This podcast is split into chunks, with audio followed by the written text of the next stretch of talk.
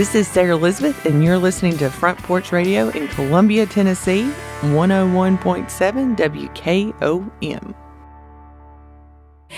Hi, I'm Robert Rogers at Parks Motor Sales Buick GMC. Parks Motor Sales was founded by my granddad, Bobby Parks, and my great granddad, Julian Mays, in 1958. We've been family owned the whole time, and being family owned, locally owned, means you get to get your next vehicle or your existing vehicle serviced by the same people who stand in the grocery line with you, drop their kids off at the same school you do, and smile and are happy to see you when they do. So come see us at Parks Motor Sales in Columbia, Tennessee on 919 Nashville Highway or parksmotorsales.com.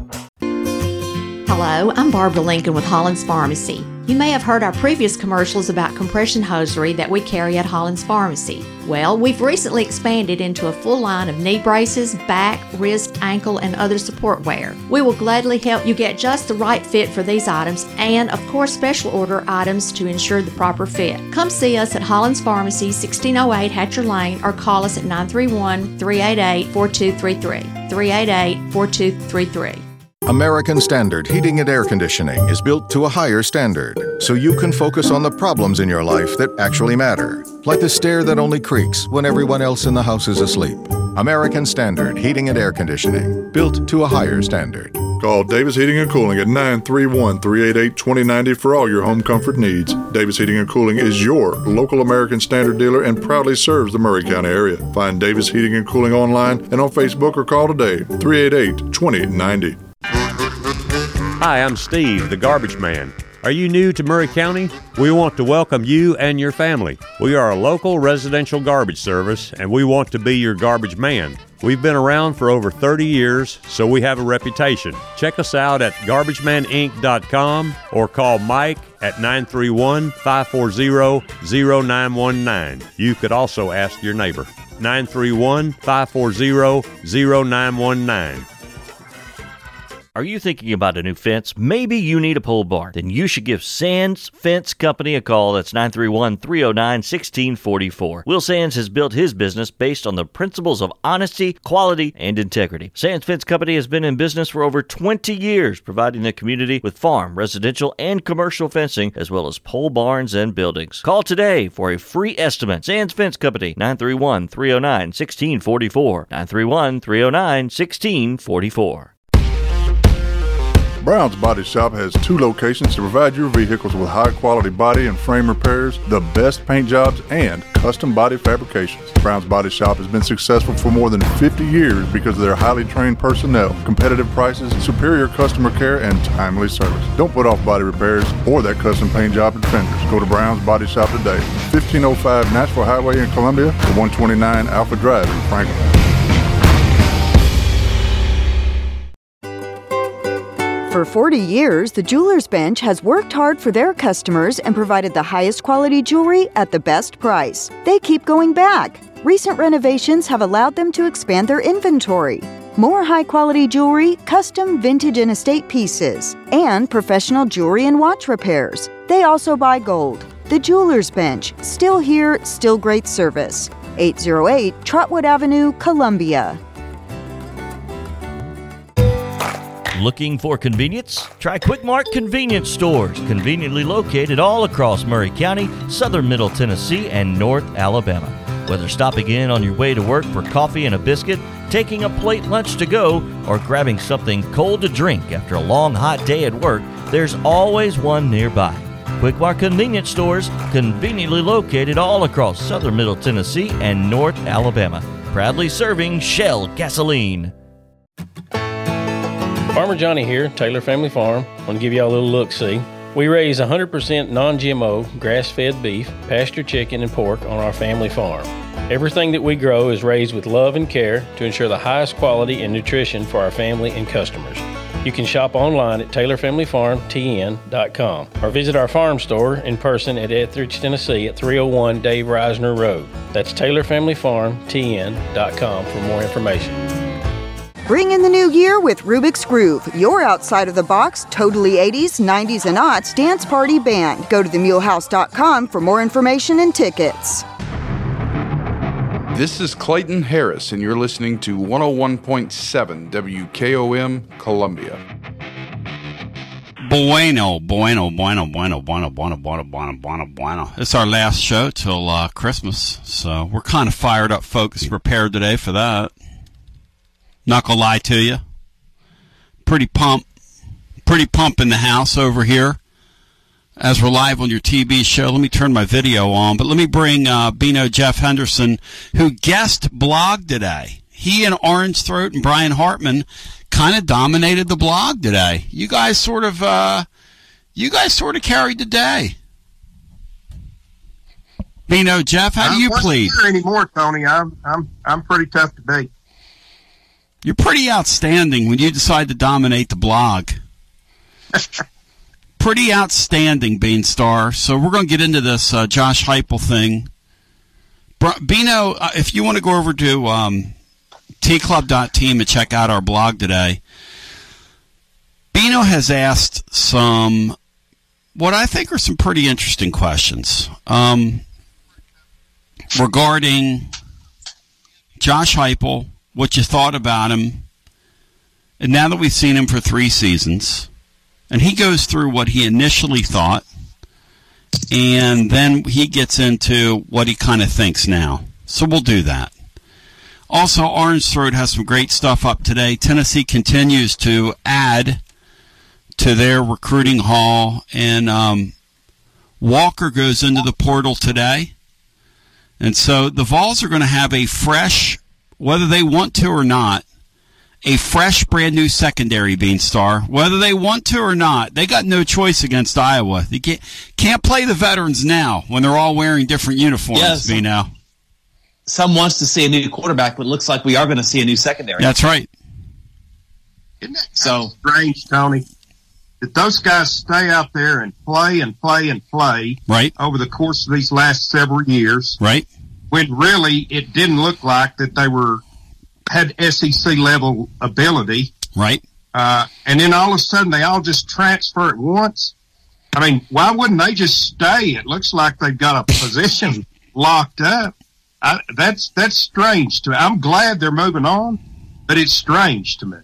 Well, what was the old O'Jays tune? And then Pink Floyd sung about it. Little money. Well, what happened was somebody's actually going to give them a lot of money. What happened was those guys went to the staff and said, "Hey, we found out what you paid these young kids," and the staff said, "Yeah." Well, we want ours, and the staff said, "But I mean, you guys are you guys are just guys. I mean, if you think you can go get some money, go get it. Yeah, but okay. we're just guys. We're just guys. Why are we playing ahead of these guys? And I, am over there. I guess prob- I, probably Josh Heupel's thinking NIL terms. Well, probably Josh Heupel's thinking that's a really good question. Why were you playing ahead of those guys? Because they didn't pay those guys. They basically told every one of them, uh, "Go out there and do your thing. Go test the market." and though a couple of them they flat out encouraged to go. I think it's a great thing because no more safety blankets.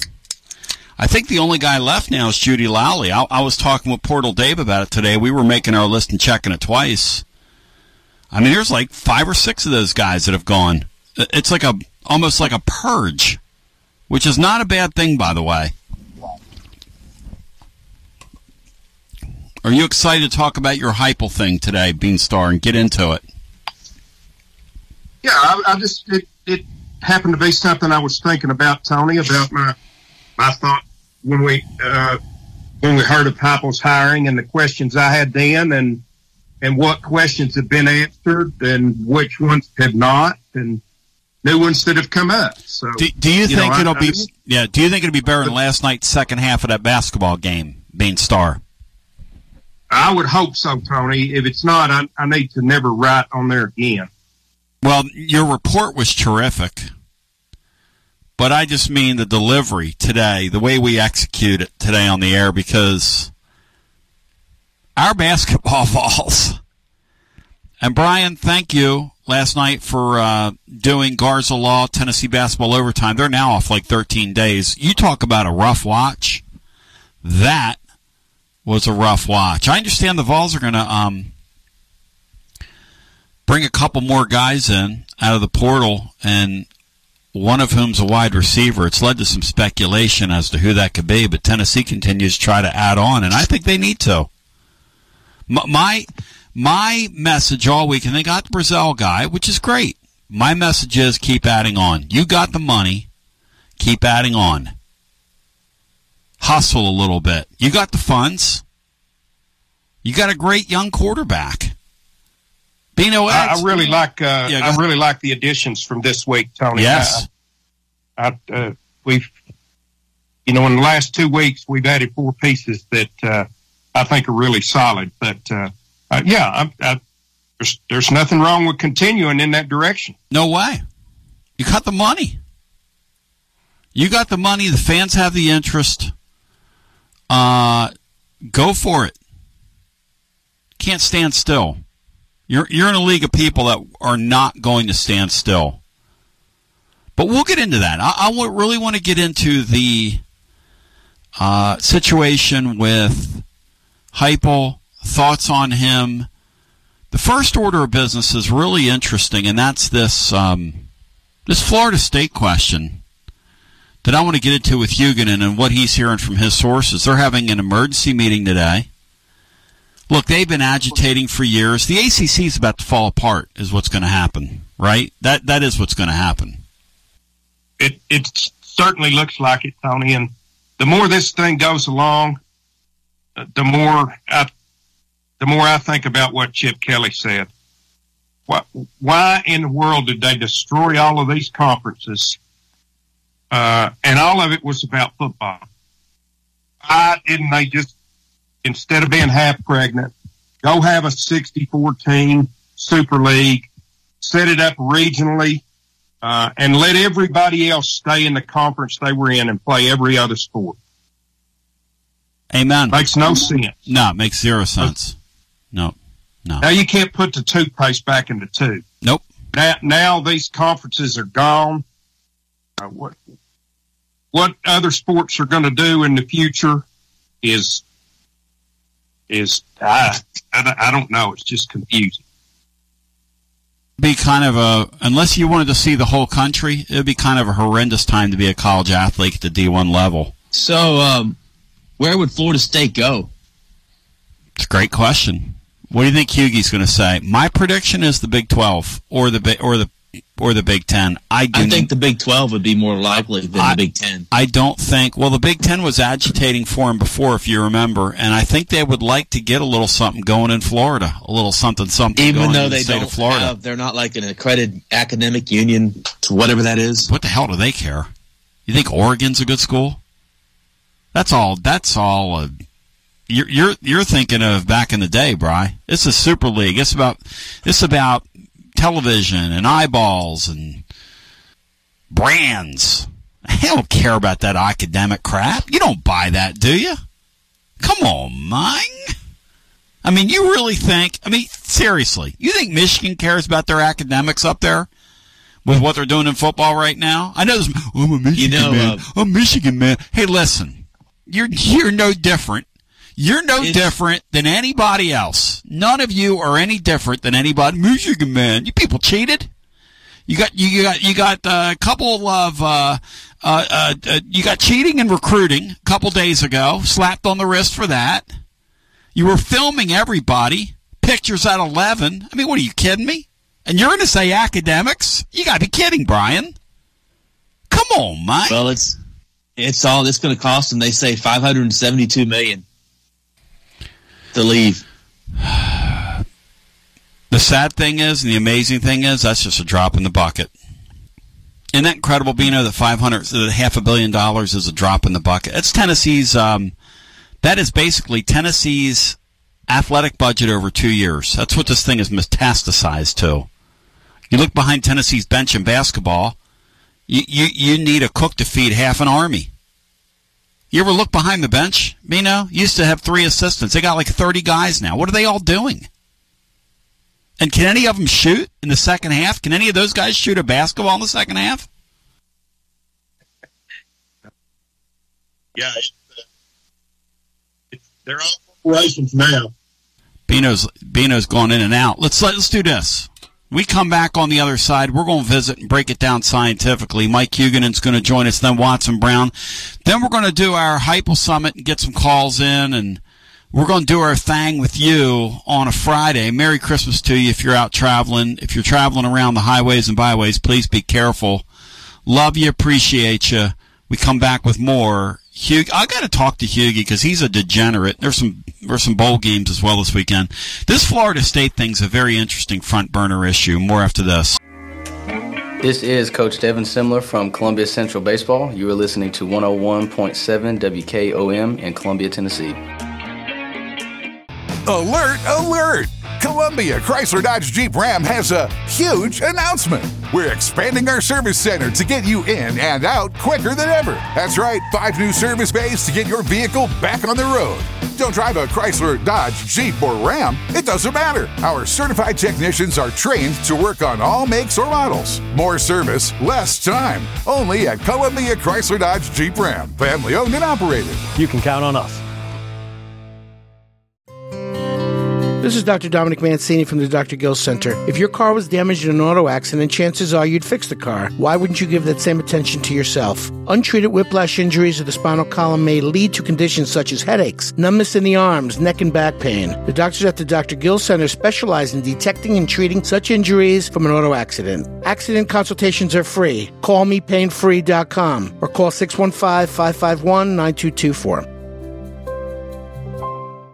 In today's uncertain world, you can never be too careful about your family's financial future. That's why the Parker Group, a part of Baird's Private Wealth Management, is offering a free second opinion on your financial plans. Let us review your current plan, and we will identify any gaps and offer suggestions to improve it. Please call the Parker Group at 931 548 3737. That's 931 548 3737. Robert W. Baird and Company Incorporated does not offer tax or legal advice.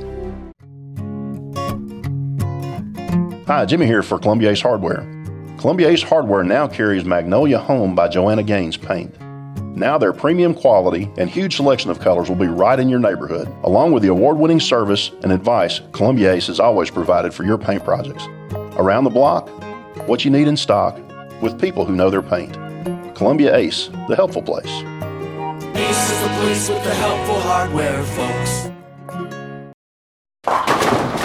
Hey, this is Derek Ransom with 10 Pin Alley, voted number one family entertainment center in Maury County. We offer 32 bowling lanes, giant arcade, laser tag, bumper cars, and a full cafe and bar menu. We also specialize in group events, kids and adult birthday parties, company parties, sports team parties, and holiday parties. We're located at 322 East James Campbell Boulevard in Columbia. Call us today at 931 381 Bowl or visit us at 10pin.com. 10 Pin Alley, it's where the good times roll.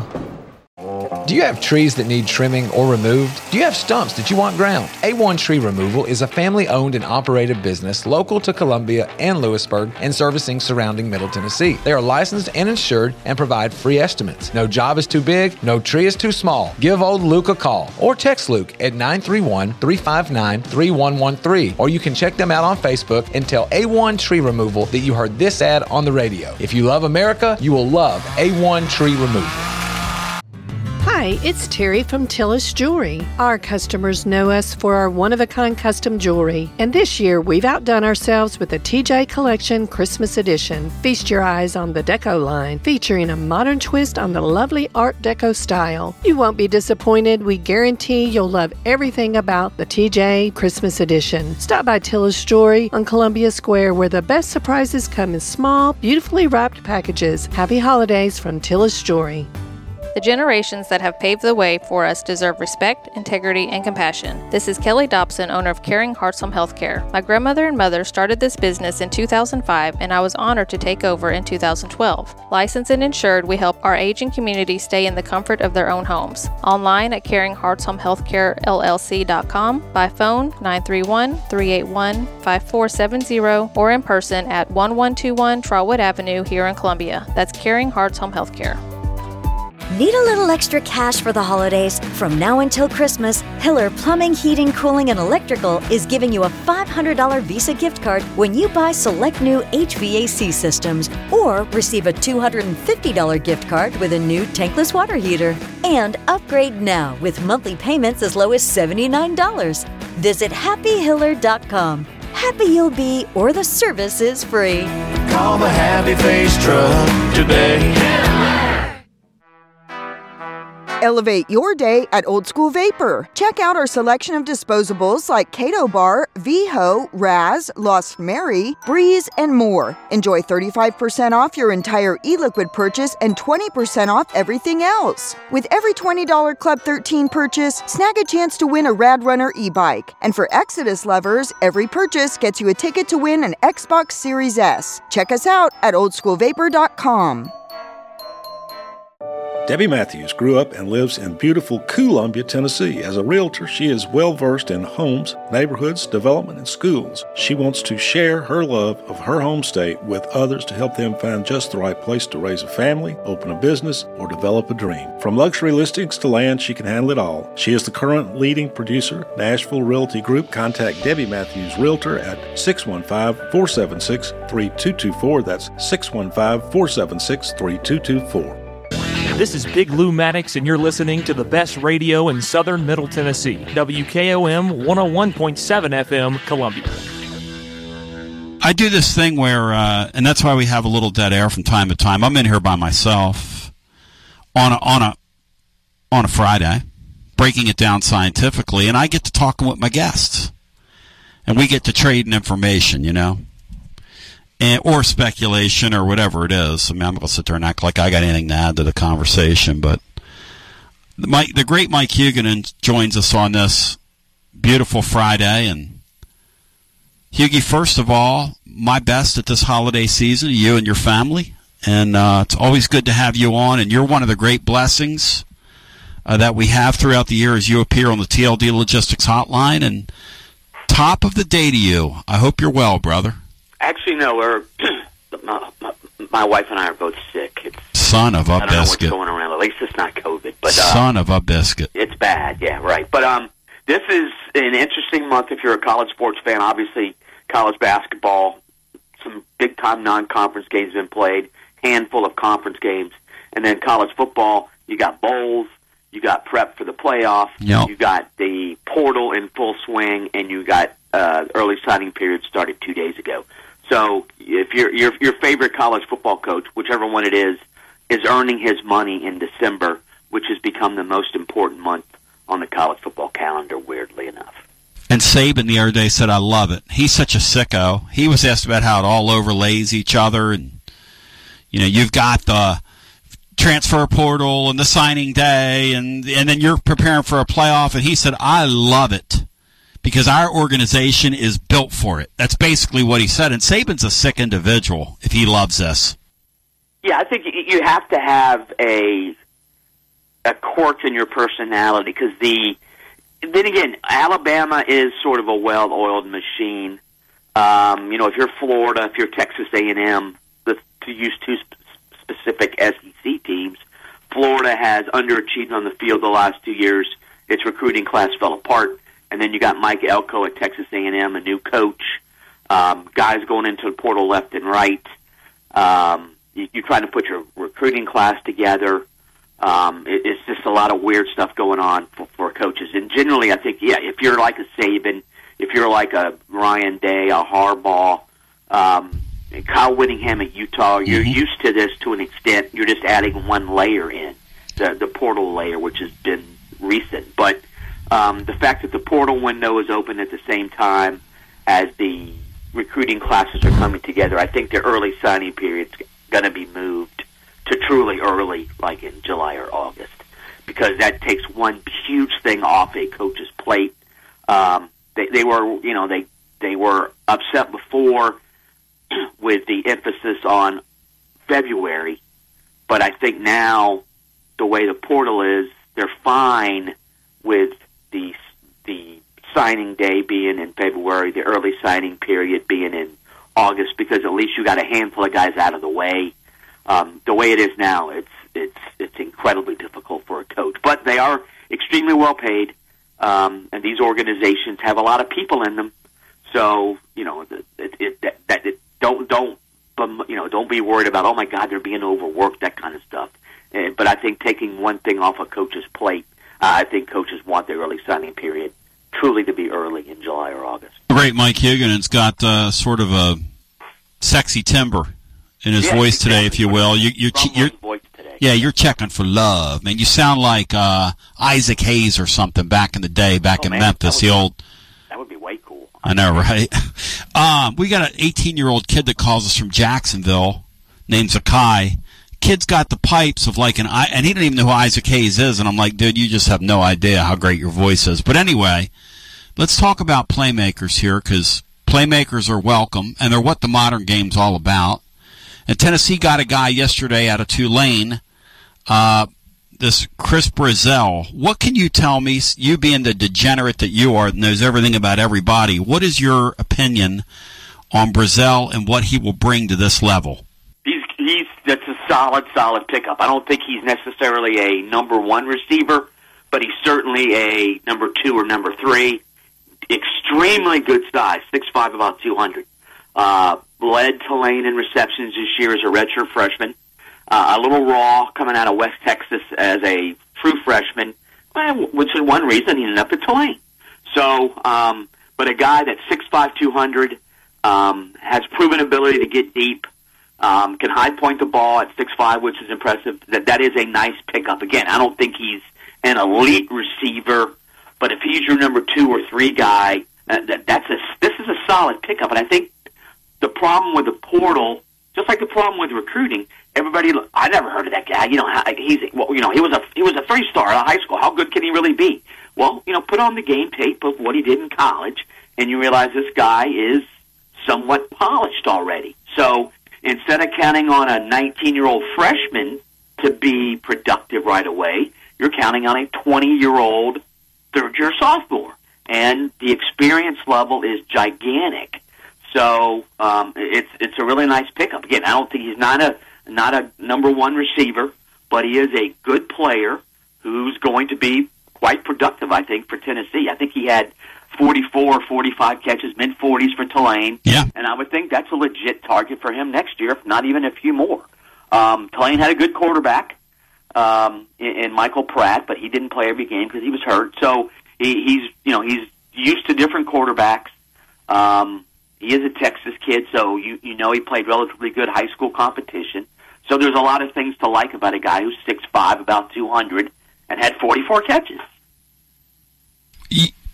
You kind of surprised me a little bit because I, I think the the fan expectation is that he's going to come in and be that playmaker for the Vols, uh, sort of the take the top off the defense guy.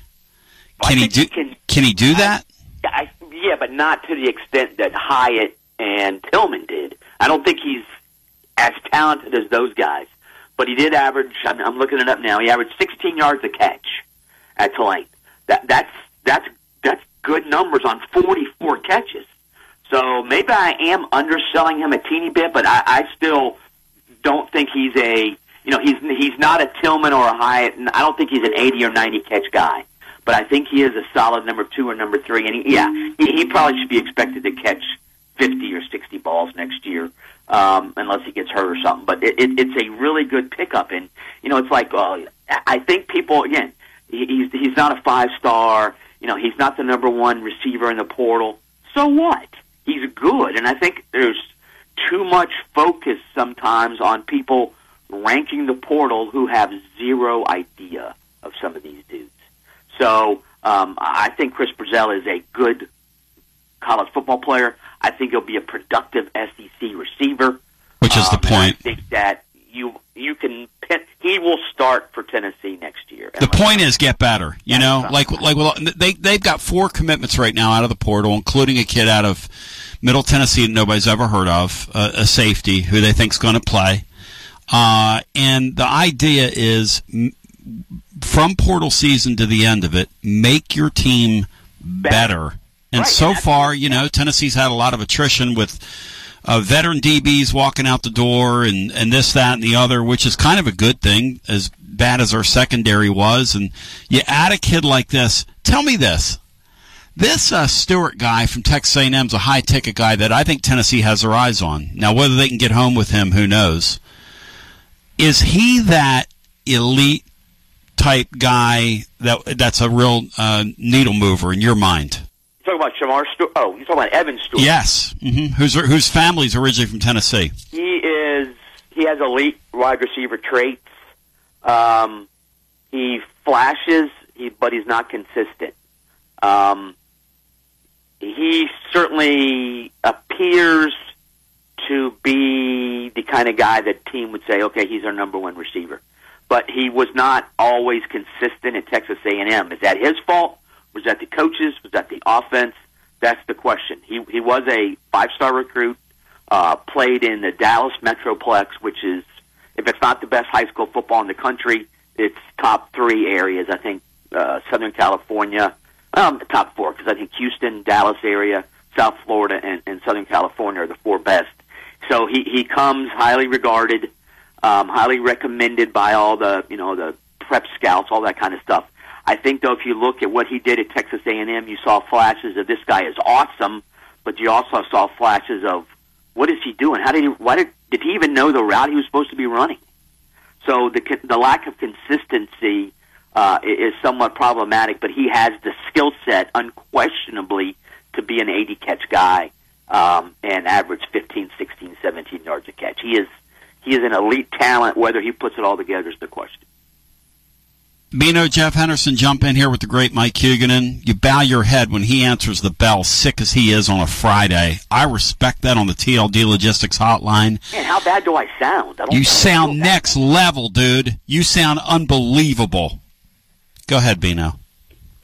Yeah, you sound great, Mike. Uh, hope you get to feeling better and your wife as well. And Merry Christmas to you. Appreciate you being on here so close to Christmas. Uh, we've been uh, bandying back and forth something that Chip Kelly brought up, and it, it struck a chord with me because I think he's spot on.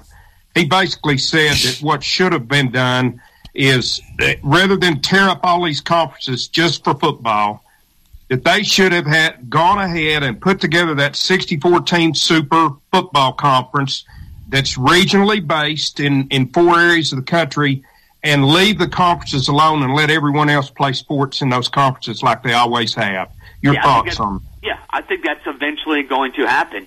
Um, the problem will be that everything has been torn asunder, Yeah. and I think 64 is too many. Um, I, I don't think the networks, in talking to folks in and around college sports, networks don't care about showing Oregon State and Washington State. They don't care about showing Mississippi State and Vandy. They don't care about showing Rutgers and Indiana.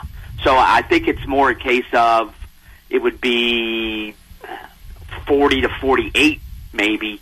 Um, but you're right. It would be football is treated differently inside and outside college sports. So why are you messing with your women's soccer team, even your basketball team? Because you know basketball teams play two games a week. So if you're UCLA hoops or Rutgers hoops going forward, we're making a West Coast trip. That's ridiculous. Football, it's only once a week. I think it's it's you you can get around it. It's going to be difficult, but but the, the, the other sports, everything other than football, it's it's a gigantic burden. And Chip Kelly's right. And I again, it goes back to there's the for a which we're talking about college athletics. So you tend to think of people involved in college athletics in some shape or form. It's it's it involves academicians. These dudes have been stupid for forty years. I mean, not not slow to react, not a little bit a little bit behind. They've been stupid. That's why NIL is the mess that it's that it is. That's why the transfer portal has caused such consternation.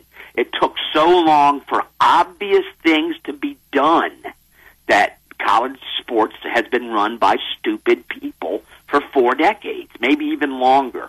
So that, that what Chip Kelly's talking about is going to come to fruition. Question is, is it within the next 10 years or within the next 20? And then what do you do with all the other sports? Then I think, yeah, you know something, we're better off with every sport but football being geographically based and everything changes back then. But you're right, they've, they've basically muddled things up so badly that the next 10 to 20 to 25 years are going to be an absolute, I can't say the phrase, but it's going to be difficult for fans to keep up with. and it's going to be difficult for players to handle. It's chaos and anarchy. you know, go ahead, Brian. How many how many football coaches do you think would come out like Chip Kelly did and actually show concern for the other sports? The lesser sports, the, the lesser revenue sports. he made None. None. Let's get serious. If if I'm a coach at, I don't want to pick on a team, but okay, let's just use Tulane because we were talking about Chris Brazzell earlier, and Tulane's got a new coach. Uh, if if I'm the new coach, Jon Sumrall, the new coach at Tulane, I'm worried. I'm more worried about. I'm not going to be one of the 40 or whatever. I don't really care about everybody's basketball teams. I'm worried about my football team, and I think that's the.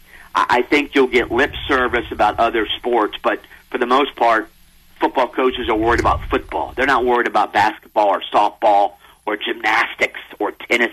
Even those might those might be the best programs on campus.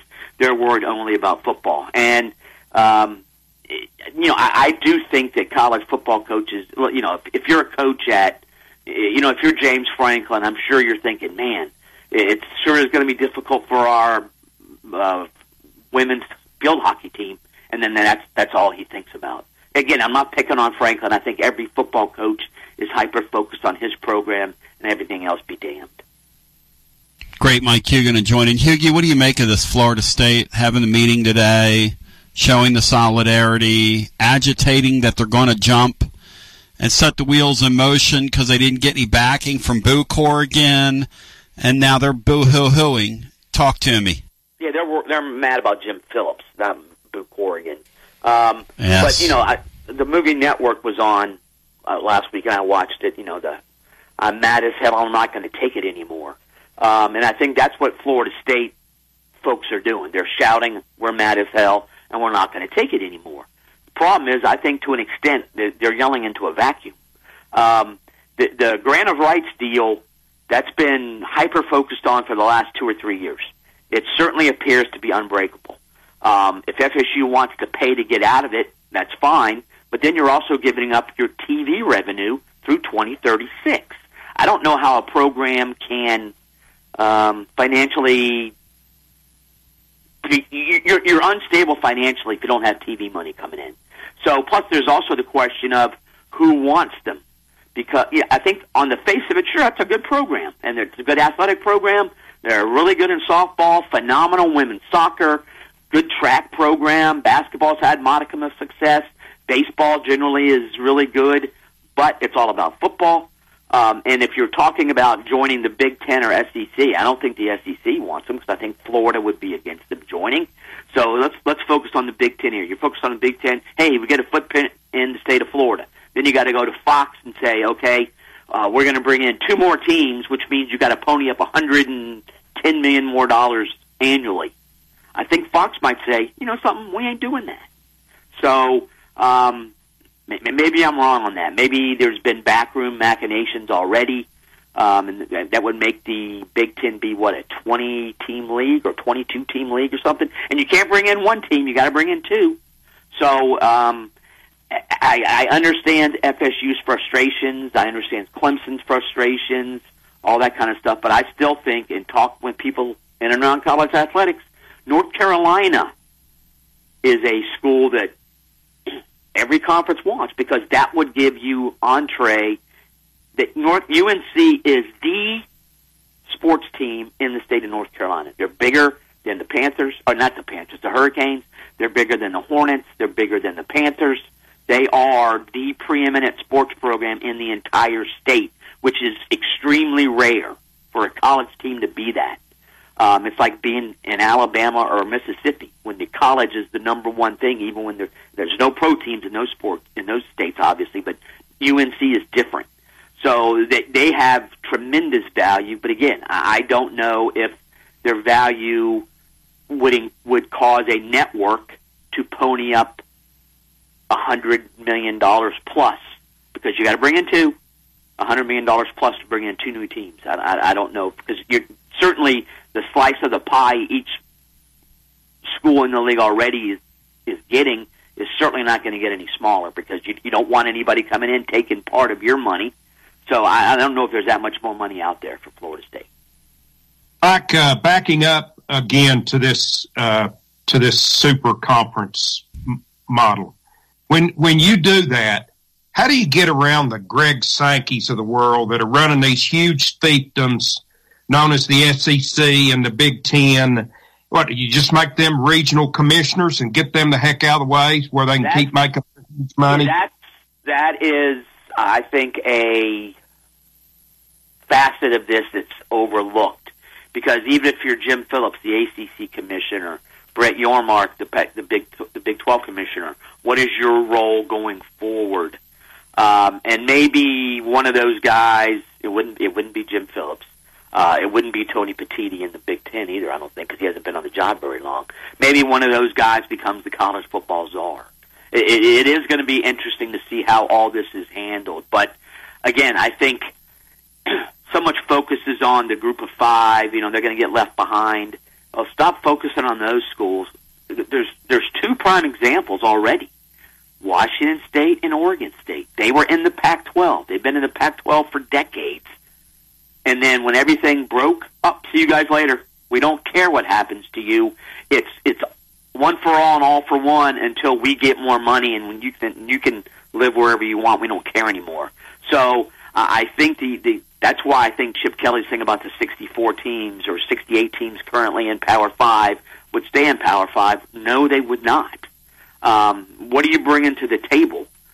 And we're talking, you know, some of these schools, for instance, would, those, would, that be one of the teams? They certainly were a powerhouse a long time ago. That's right. Minnesota, the last school to win three consecutive national titles. That's right. Do they bring anything to the table these days? No. I t- hey, I told John Adams yesterday. He disagrees with me. Ole Miss is not going to be in a super conference. Yes, they are.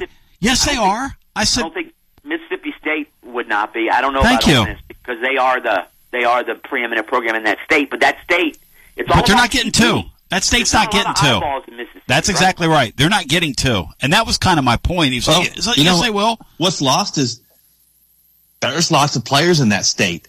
Brian, they care about eyeballs. They don't care about players. And guess where those players are going to go? Well, they'll, they'll To go one to of the big teams. and LSU. That's right.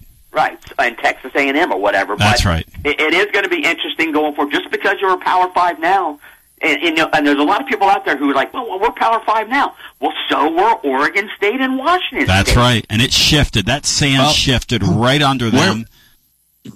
Exactly. What would you do with someone like Kansas, who's great in basketball, but really well, hasn't been we'll, much? we'll, leg- we'll legislate. Hey, hey, Hughie, on the way out here, and I love you. You're my guy. Give me a couple bowl games this weekend that I can look at that are, you know, don't want to make my eyes bleed like last You know, night's game. Good I'm- night. This is the first time since probably 19. let's See, when I'm, I'm 61 years old. Yeah. The last time I didn't watch any bowl games might have been when I was like eight. Isn't that amazing? They're making you not watch. You're and you're so hardcore it ain't funny. There's just, I mean, South Florida, Syracuse. That was awful last night. Now Bino was in there on that game. That was awful. He watched it from pillar to post. Syracuse quarterback didn't play. UTSA, Frank Awful. Harris didn't play. Awful. I mean, uh, Boise State's quarterback didn't play. Awful. Um, terrible bet by me. Troy versus Duke. Mr. You know, C, both have new coaches. Riley Leonard ain't playing. Um, you know, J- J- Armed Forces Bowl. You, you think James Madison? Hey, they're quarterbacks in the portal. Um, I hard to mean- get excited about any of these. I want all my picks back, Bino. This is ridiculous. He's in the So- portal. I didn't know that. Yeah, James uh, Jordan McCloud. He'll he'll be on his fourth Son of fall. a biscuit. Started at USF, went to Arizona. Now he's at James Madison, which gave him a chance. He had a great year. Now he's leaving. So, um, it you know, I think it's. Do you want to spend three hours watching a TV show? Yeah, because that's what these are three three and a half hour blocks of TV, of, of TV entertainment, but the stars aren't playing. It's like watching. I don't even watch network TV anymore, but it's like in the '90s if you watch Seinfeld.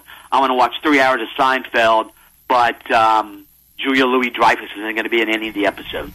Hughie Bear, you're my boy. Thank you. All right, talk to you next week. Thanks. When, when Mike Huguenin on your TLD Logistics hotline, online at tldlogistics.com, Bino, when he says, what's the point with these minor bowl games? Why would that week we just had, why is that counting in our game, by the way, that I was winning till this stupidity? This is stupid. Next year we need to cut it off because the bowl games don't matter anymore. They're, they're, they're random. Why don't we bet on how much rain's going to fall this weekend?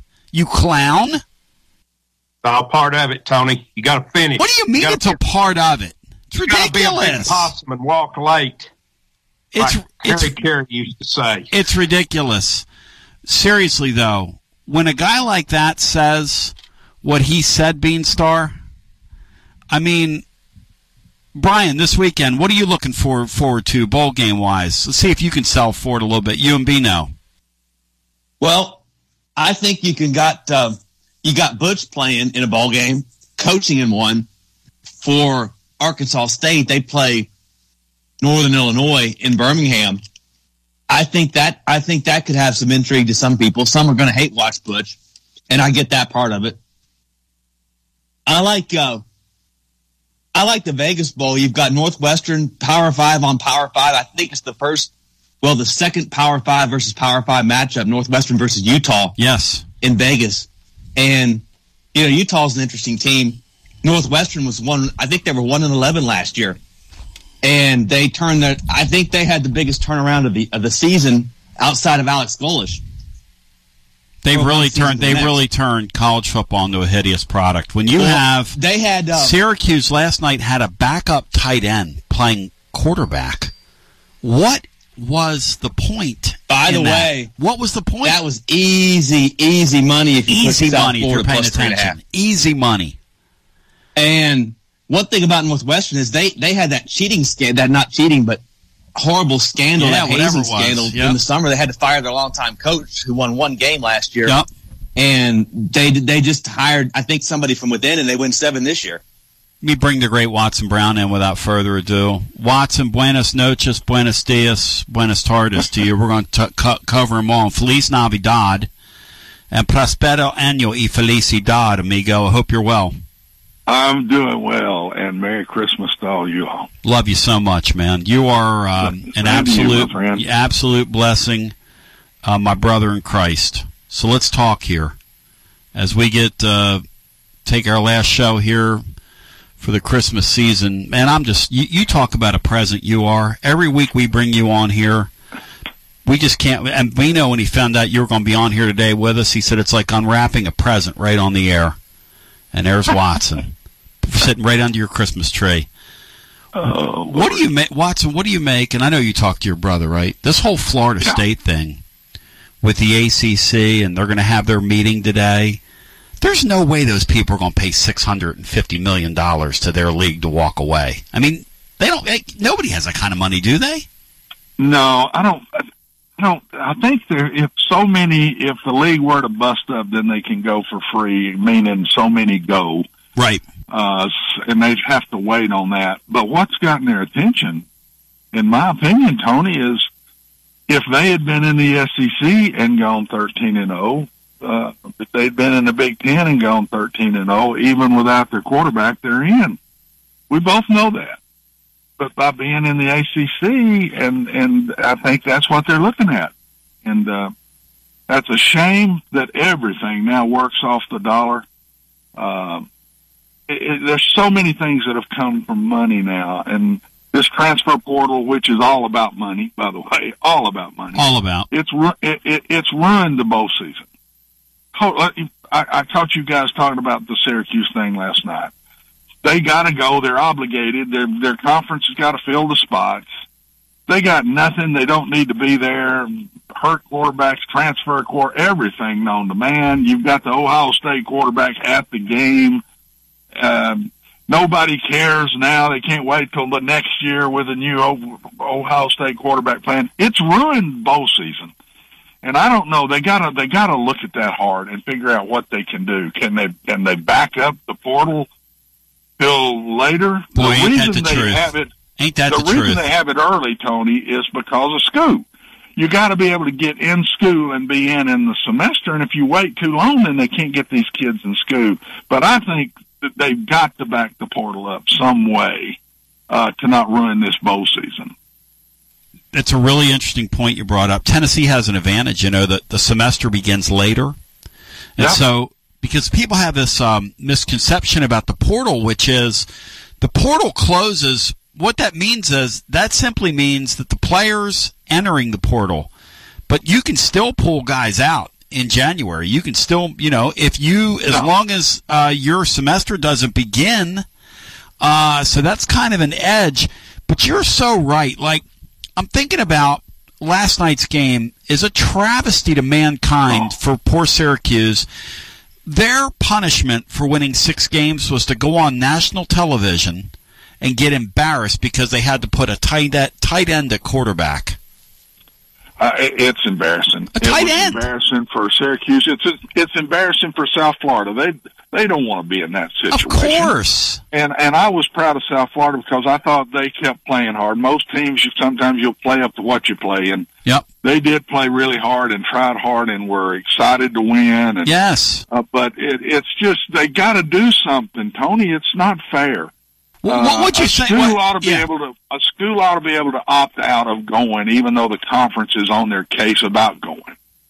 And, then, uh, and then you forfeit that money. So basically, what you are. and you lose the money. But there's not a lot of money in that bowl last night. Now, What's There's funny though? What's funny though, if you stop and think about it, because when you were down at Tennessee Tech, you had to play these people and go get sacrificed for money to fund the fund Oh, the yeah. deal, right? Yeah. And that's just, and you were the AD too, so you know all about that. It's like, okay, well, that's what we're going to do, and you know, mom and dad get to see you play in a big stadium, and we hope nobody gets hurt, and that's essentially what Syracuse did last night, though.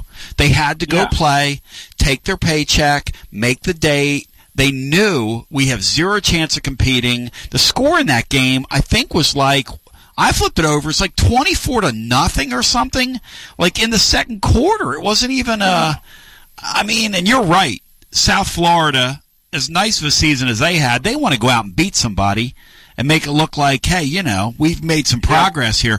Bino Jeff not fair Henderson, to them. not fair to anybody. Let's get up. And I'll tell you what's really not fair too. There's a guy on here right now who blew away his competition picking games this year i- between Brian, myself, and Bino, and a bunch of other media people. Hammered him, hammered him. But I gave it all back last week because of these stupid bowl games because I don't know who's playing. And I don't have the time to do that, Watson, because I got to work. Hey, coach. Um, Go ahead, Brian. And that shouldn't count. Do you, coach? Do you actually bet on some games? No, no, Brian, he's not betting on games. He's Bino, bet on like now, so like much. now. Bet I'm on not- games. I'm not bet on games. Are you though. That's- kidding? That's, that's kind of been taboo for me these six years. So Bino it's Jeff- hard now to turn around and change that. Bino Jeff Henderson, get in here. That's a great one, Brian. I love it. yeah, we love it. Uh. Goodness gracious. I'm, I'm sorry, Watson. I, I I thought this was supposed to be a conversation, not that you were going to get interrogated here. Oh, no, that's, that's, that one's a, that one. That, that's an easy answer. I could be on the stand with that one. It'd be okay. Merry Christmas to you, Watson. Appreciate you being on here with us. you. Uh, I was having a discussion with a buddy of mine, and I, I want to get a coach's perspective on it. I, I I believe that last year, Tennessee fans coming off what eh, right at the end of what was uh, the the best season in a couple of decades here, playing a really good opponent. I believe that Tennessee fans viewed last year's bowl game as the last game of that season this year coming off kind of a uh, a disappointing season, playing an opponent that's not very attractive. I think fans look at this game as a preview and a start to next season. As a coach, did you vary back and forth how you viewed your bowl game as to what it was? No, uh, no, not at all. Um, places that I was head coach. Now, when we were at Oklahoma and I was there, when we were at Mississippi State, there, you know, it could go, it could vary up and down, like you're saying. Uh, but places I was when we got to go to bowls and different things, it was just so big. And um, no, it, it was it was that season for us. And um, but I understand the feeling. It's tough, man. And, and what started all this to me is when you when you don't make the final four, then already there's a drop down and it's not as successful as it could have been. And so there already is another level that they put you on. And then if you weren't as good as you were the year before, or you underachieved a little bit, go four and four in the SEC, which is not not awful. But when when you've had the standards that Tennessee has had through tradition, um, like Alabama, like Georgia, like Florida, all of those you can I can name them, and And uh, yeah, that, that's just the way it is. Um, I think this is a big bowl for them because I just think nine and four looks a lot better than eight and five, and I think it's an important day for them. And and uh, and and their opponent is a very well known opponent that always plays harder than the Dickens man. You're not going to catch Iowa flat. Now they're just not going to score many points. But you got you better be ready to play when you play Iowa. They will come out and hit you and be ready to go. So I look at that game a little a little bit higher up than the fans do. Uh, but I'm a coach and I understand and I think Tennessee did a solid job this year in coaching them with what they had. They weren't as good as they were last I year. agree They with didn't that. have the playmakers. I agree with They didn't that. have the playmakers, so they had to find more ways to score points, uh, play better defense at times. They did play better defense at times than last year. I, I don't, I just don't look at it the same way I think the fan does. I think Tennessee was better this year with what they had, um, than they were the year before when they had all those playmakers. Great Watson Brown joining, taking a few for us.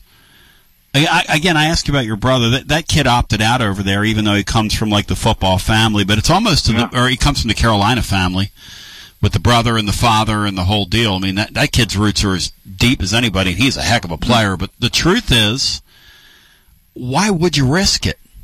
You know, if you're him, why would you go? And that's what they've. That's what we've done here. It's so Well, strange. That's the perfect example because you're dead right, and I know a lot about this one. And and there isn't a deeper Carolina blue than that family is. And if he's going to pull out, they're all going to pull out, Tony. The, the the better ones that are into the money, that are going to hit the big money, they're going to pull out, and they nearly have to. The agents scare them to death because I've had some. The agents scare them to death. Here, if you sprain an ankle to the point that you can't do anything here in the off season, not even out for a year, but that you can't do anything now, so you could lose twenty, thirty, forty million dollars in this deal. So, I mean, I, I don't, I don't blame them. I, I told you last week, I don't like the situation at all with people pulling out, but I don't blame the kids. I don't like the situation. And that's why we've got to look at these bowls in different ways. And first thing I'd do is cut out the six and six teams going to bowls. I'd cut them out right now. And I'd never said that before, but I'd cut it out and then I, and then I would let these eight, four, seven, fives, if they don't want to play because they've lost a bunch to the transfer portal or lost a bunch to the NFL, open up that spot for some six and sixes that can't wait to go. Uh, that's the way I'd do it. I think You know, they've got to cut some of these bowls out. But the problem is, ESPN has so many bowl games That's that they right. have to have somebody It's all about the slot. money. It's all about the money. And it's unfortunately that'd be impossible to do that. You know the the think. one the one thing they could do, which they're never going to do, is put a pot that the winners get at the end of it, which might incentivize those kids to stay in there and help their teammates, and we all share a little money here at the end of this thing.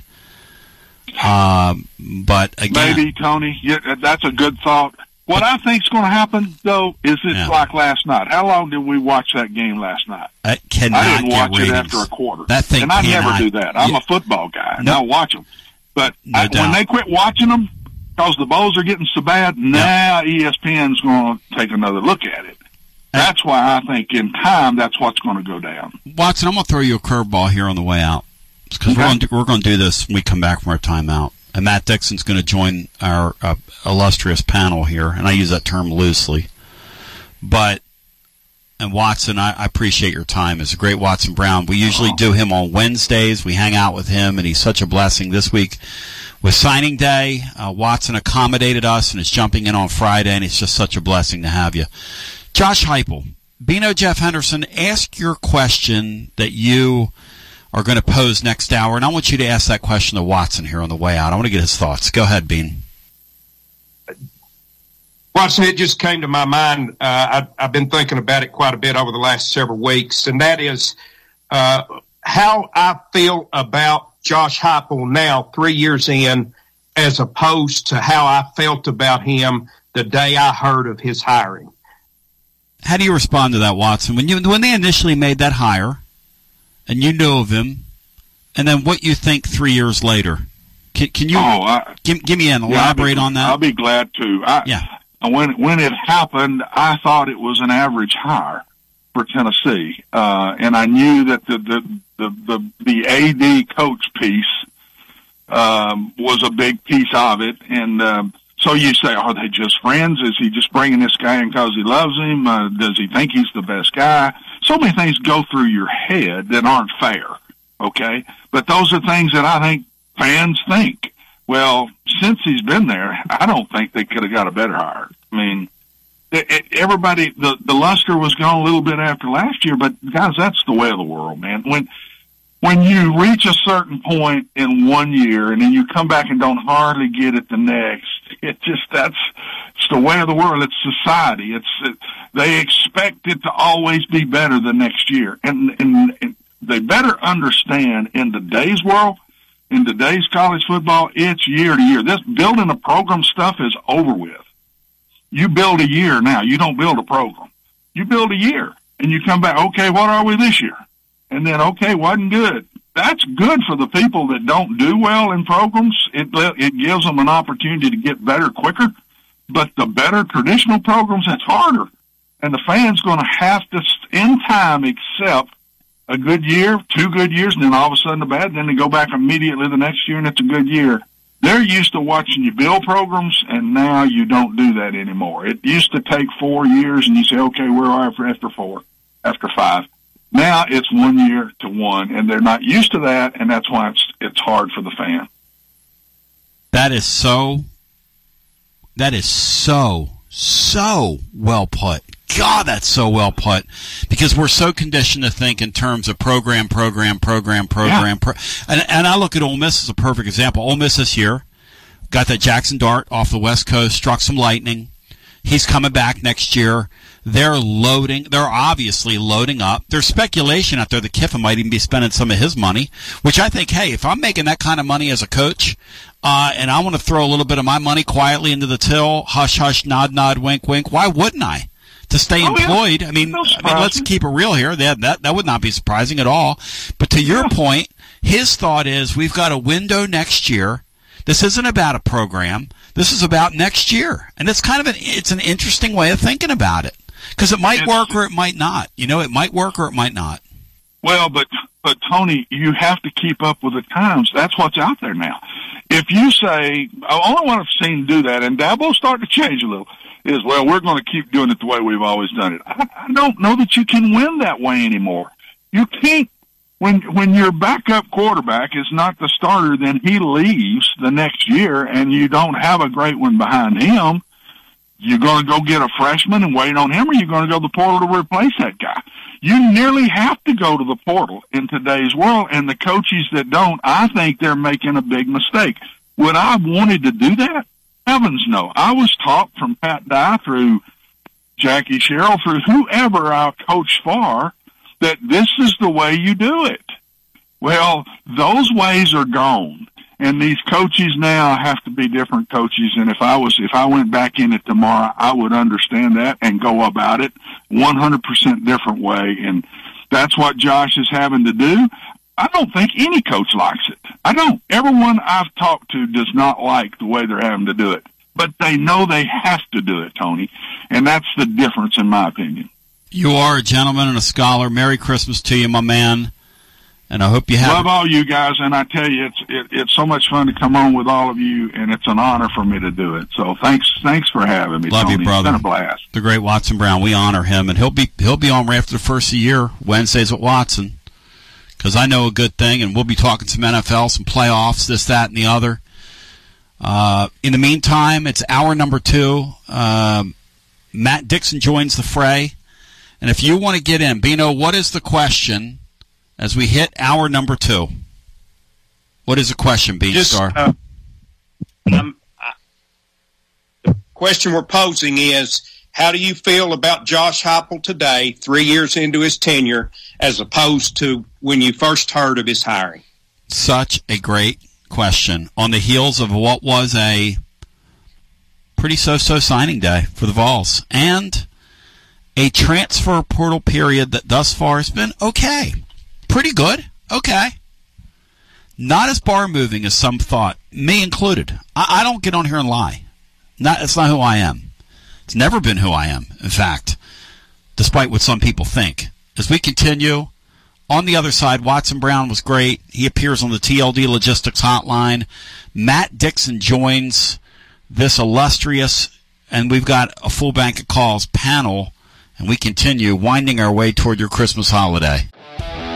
This is Coach Tredaris Goff from Columbia Central High School football. You are listening to 101.7 WKOM in Columbia, Tennessee.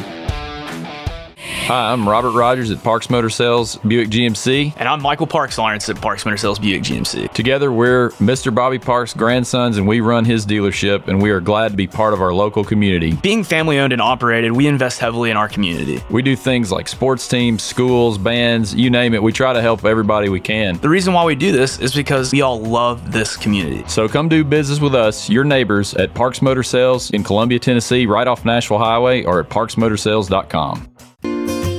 Hello, I'm Barbara Lincoln with Hollins Pharmacy. You may have heard our previous commercials about compression hosiery that we carry at Hollins Pharmacy. Well, we've recently expanded into a full line of knee braces, back, wrist, ankle, and other support wear. We will gladly help you get just the right fit for these items and, of course, special order items to ensure the proper fit. Come see us at Hollins Pharmacy, 1608 Hatcher Lane, or call us at 931 388 4233. 388 4233.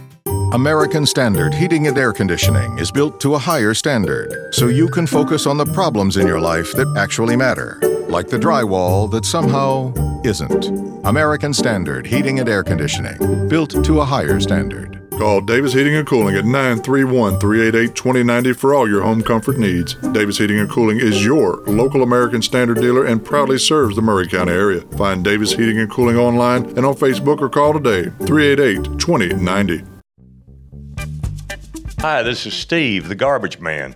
Y'all have heard me talk in the past about Packer, our mascot dog. Well, I have some sad news about Packer. She recently crossed over the Rainbow Bridge to join our other beloved pets of the past. Packer lived out her final days on our farm in Water Valley. She had a great 14 years of life after being rescued by Don from being thrown away as a pup in someone's garbage. Rest in peace, Packer. Are you thinking about a new fence? Maybe you need a pole barn. Then you should give Sands Fence Company a call. That's 931 309 1644. Will Sands has built his business based on the principles of honesty, quality, and integrity. Sands Fence Company has been in business for over 20 years, providing the community with farm, residential, and commercial fencing, as well as pole barns and buildings. Call today for a free estimate. Sands Fence Company, 931 309 1644. 931 309 1644. For 40 years, the Jewelers Bench has worked hard for their customers and provided the highest quality jewelry at the best price. They keep going back. Recent renovations have allowed them to expand their inventory. More high quality jewelry, custom vintage and estate pieces, and professional jewelry and watch repairs. They also buy gold. The Jewelers Bench, still here, still great service. 808 Trotwood Avenue, Columbia. Hello, my name is Connor Mims. My wife Bradley and I live in Columbia, Tennessee, in Riverside. I am a deck and porch builder, and my wife is a second grade teacher at Riverside Elementary. My specialty is designing and building elegant and comfortable porches and decks. Let me work with you to design and build the porch or deck of your dreams. Give us a call today from our website, memsmodernlandscape.com. That's memsmodernlandscape.com, and check out what we have to offer. Thanks. This is Trey Adcock with Dixie Equipment Sales and Rental. We sell ASV and Wacker Neuson equipment. We also rent a wide variety of compact equipment in the Middle Tennessee area. Come see us. We are located in Columbia, Tennessee at 200 East 16th Street. You can call us at 615 969 0118 or visit our website at www.dixiediesel.com. We have been in business for over 42 years and we would love to help you turn your project into reality. It's a memory making time of year. This is Maury County Mayor Sheila Butt. Many years ago, as a little girl, I remember my mother receiving several packages in the mail. That was odd at our house. It was just a couple of weeks before Christmas. She put them away. I learned later that my dad had won a catalog shopping spree by selling the most cars the previous month. We were five young children and had just moved to Nashville from Illinois. It had been a tough year. About three days before Christmas, my mother started bringing out the toys one at a time. I remember her sheer delight as she presented each one to us. You see, we didn't know what was in the packages, but Mother did, and she couldn't wait to give the toys to us. I know now that the true joy was in the giving. I hope during this holiday season and in the new year that every one of us will experience the true joy of giving whatever we have to give from our house to yours. I wish you a very merry, merry Christmas and a joy filled, prosperous new year.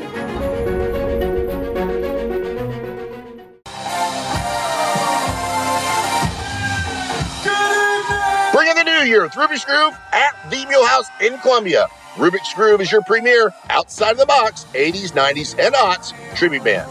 Featuring a high energy, character driven performance, you're not going to want to miss this one. Rock, pop, hip hop, characters, costumes, and videos. For tickets and more information, go to themulehouse.com. That's themulehouse.com. See you on New Year's Eve.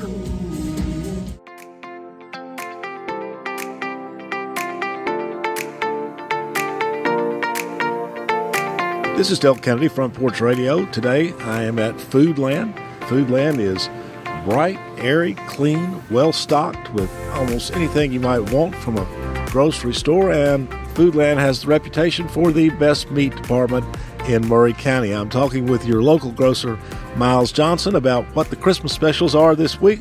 Miles, what you got? Well, this week we have cooked shank portion hams, $1.49 a pound, ribeye steaks, $6.99 a pound, turnip collard or mustard greens, 99 cents a bunch, Food Club sugar, 4 pound bags, 2 for 6, and Coca Cola 12 packs, 2 for 11. And as always, these specials run until next Wednesday, correct? Correct. Okay, folks, come to Foodland. Christmas music is playing.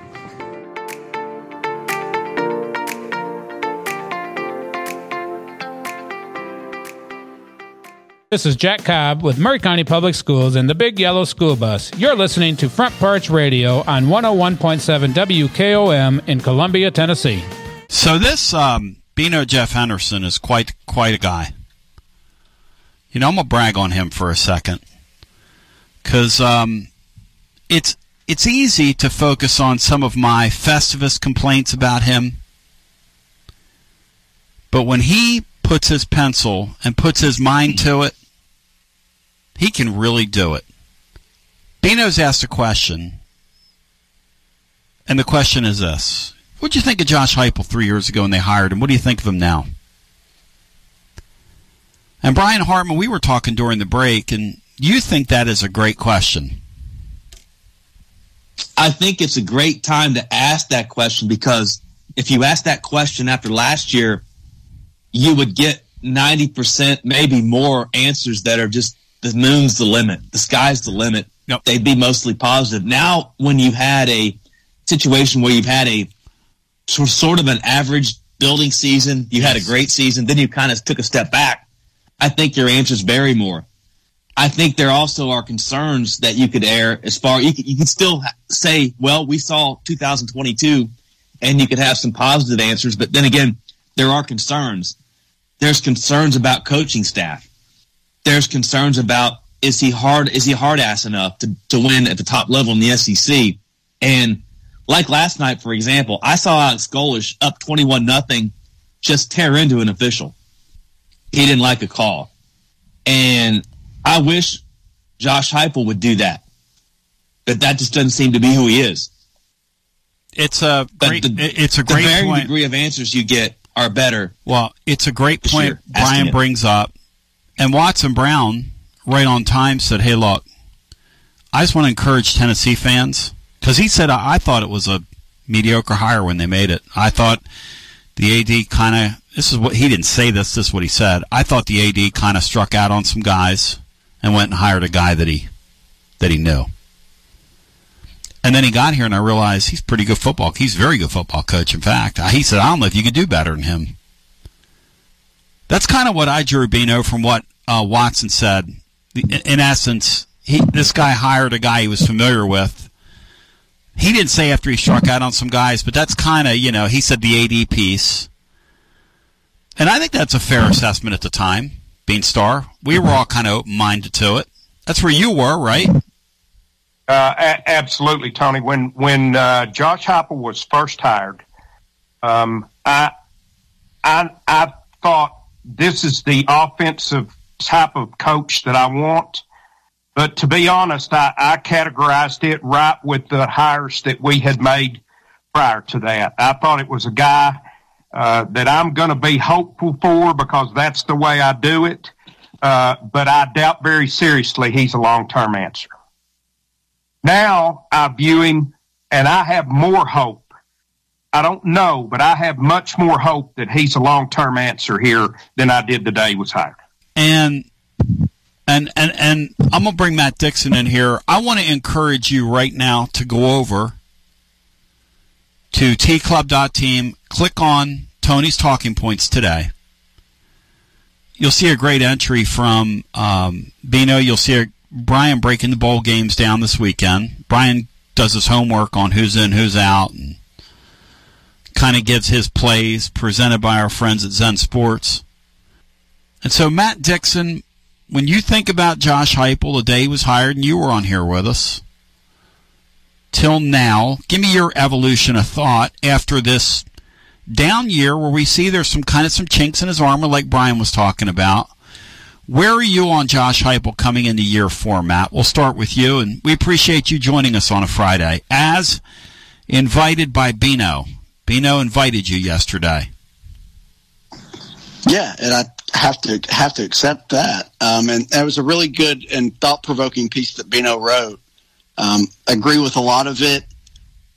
I think you know last year we saw what kind of the best case scenario is with with with Heupel for for a season and what the potential is. Um, so I, I think as the you know the X's and O's and as a as a football coach, and especially offensively, I think he's about as good as you can get. And you've got to have something a little bit different and unique to I think to to kind of stand out and take you over the top at a place like Tennessee. Because at the end of the day, you're never going to have a talented the talented kind of roster that that Georgia has right now and that that Alabama has. You'll never have that quite that elite level talent. I don't think across the board. So I like the uniqueness of Heupel's offense, and I think he's an incredible play caller and kind of just developer. A lot of the recruiting stuff and, and managing a program, I think there's still, I think there's still major question marks about, and just kind of the the cutthroat nature of of being an SEC coach that I, I'm not sure he's quite there, and maybe he never gets there. Um, but that would require him to to making some some tough decisions with not just his on field coaching staff, but a lot of the support staff as well, because I, I think they're lacking kind of behind the scenes as well. Matt Dixon, we're such prisoners of the moment. I don't know about you guys, but my fellow Tennessee friend fan fan friends were blowing my phone up last night about that South Florida game. Are you watching this? This is the guy. This this is what we've been missing. I'm going. They're playing Syracuse, who has a tight end playing quarterback, and they only won six games. Now the guy did a nice job down there. I guess they had won like one the year before. They, listen, that that Golesh guy did a nice job down there. Not necessary, no need to lie here, you know?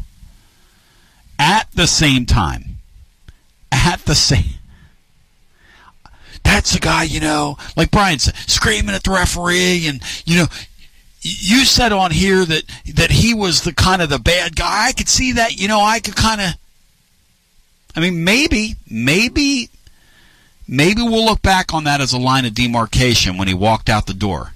Maybe Heupel, you know, without the bad cop, because Heupel put a kid in there compared to that guy. Obviously, put a kid in there. We all know that. What do you think, Bino? We're all prisoners of the moment. Everybody wants, oh, this Golesh, Golesh. That's the shiny op, Golesh. Uh, yeah, Tony, I, I, Golesh has done a terrific job down there at South Florida. Uh, but uh, I, I mean, he, it's you're you're going to all of a sudden uh, think that the guy who worked under your guy and goes six and six is a proper replacement for a guy who's been a head coach for six years and gave you the best season you've seen in a quarter of a century just last year. So yeah, everybody wants something new, Tony. Something new always looks better. Uh, something far away always looks better than something up close. To the phones we go. 865 200 5402. I'm kind of in the Matt camp, and I'll write about this on Tuesday when our blog comes back. I, I so, so admire this guy as a human being. So admire him as a human being. I wonder if he's too much of a creature of comfort, which is what I am, by the way. Which is why I never like aspired to do what I do, like in a big town, even though I had opportunities. I'm just a creature of comfort. I like I'm get comfortable in my surroundings and play some music and enjoy my community. And I kind of get that vibe from Heupel. Heupel's not going to fire people. He's not going to do what y'all want him to do with the banks thing. And when I say y'all, I mean in a singular slash plural manner. He's just not going to do those things. He's just not. What do you think, Bino? Well, uh, you know, Tony, if after looking at the blog, that uh, that's one of the questions that's unresolved. One of the new questions. Uh, let, let me give a real quick clip note, and I think I can do it without without holding everybody hostage here. When when Heupel was first hired, I had four major questions about him. Two of which I think have been resolved as as yes it, that he can do these things, and two which remain unresolved. The two that I think were resolved are will his offense work in this conference? I think we saw beyond a shadow of a doubt last year that his offense will work in this conference. And is his ceiling high enough to keep us in the upper tier of the SEC? See, I think last year proves that that is a yes as well. The two questions I had originally that are unresolved is can can he and his staff recruit at a level consistently to keep us up there? And can we play defense at a high enough level alongside this turbo uh, this turbo offense that we run?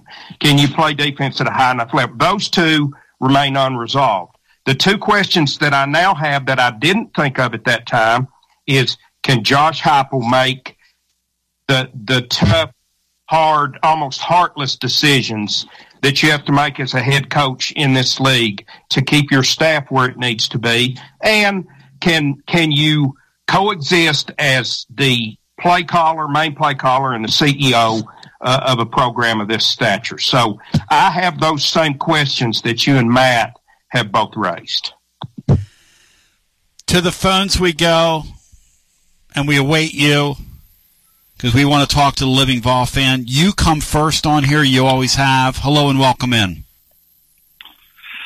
Merry Christmas, everybody. Uh, yes. Thank, thank, you. Thank you for doing this. Same to you, brother. Uh, Same to you. Hey, uh, Watson Brown is just the the absolute cat's meow man. Spun gold, man. That guy's like spun gold.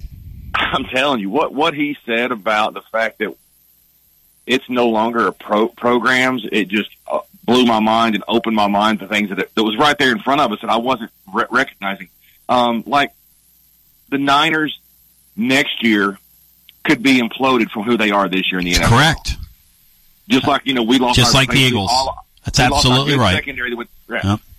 College football's heading in that direction. Rusty, I was talking to uh, our boy Justin up in Bean Station. I was talking to my yeah. family, my brothers. So, what do you think? What do you think of the Eagles this year? I said, uh, big step back. What do you mean? Yeah. I said, you don't lose C.J. Gardner Johnson.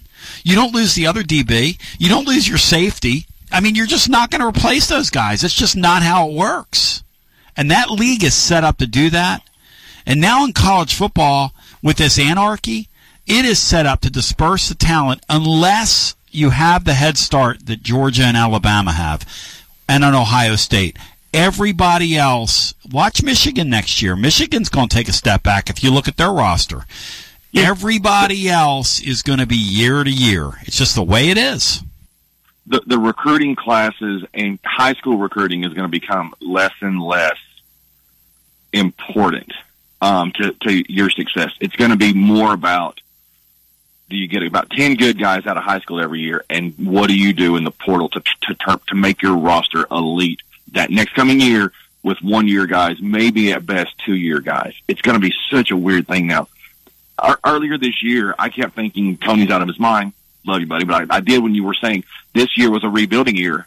Um, because I kept thinking next year is going to be worse because we're going to lose our whole offensive line and most of our defensive line. Um, but now that they've all returned, you were right. This year was a rebuilding year. This was a year to get that offensive line um, a lot of reps.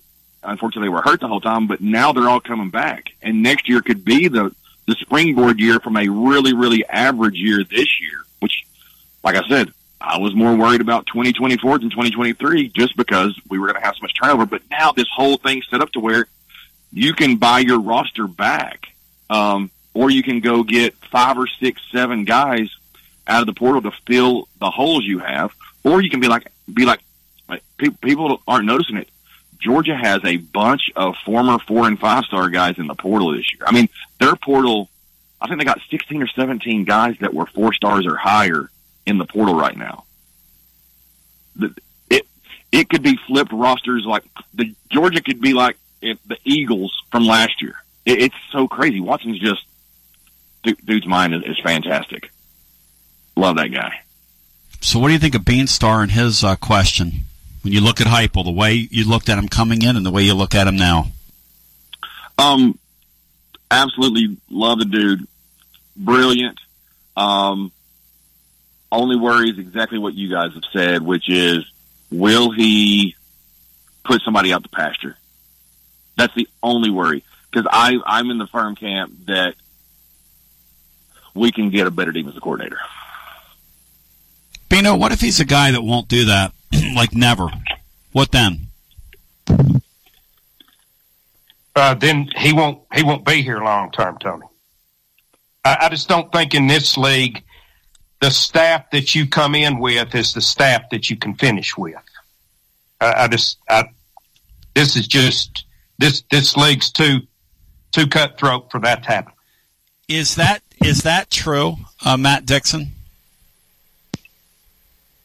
I I think the the successful coaches and, and championship level coaches, which is what we need Heupel to be, are constantly evolving and looking for ways to make their programs better and not just kind of settling for what they have. And I, I do think that Heupel will have to make some tough changes at some point. I mean, maybe, maybe they're not there yet.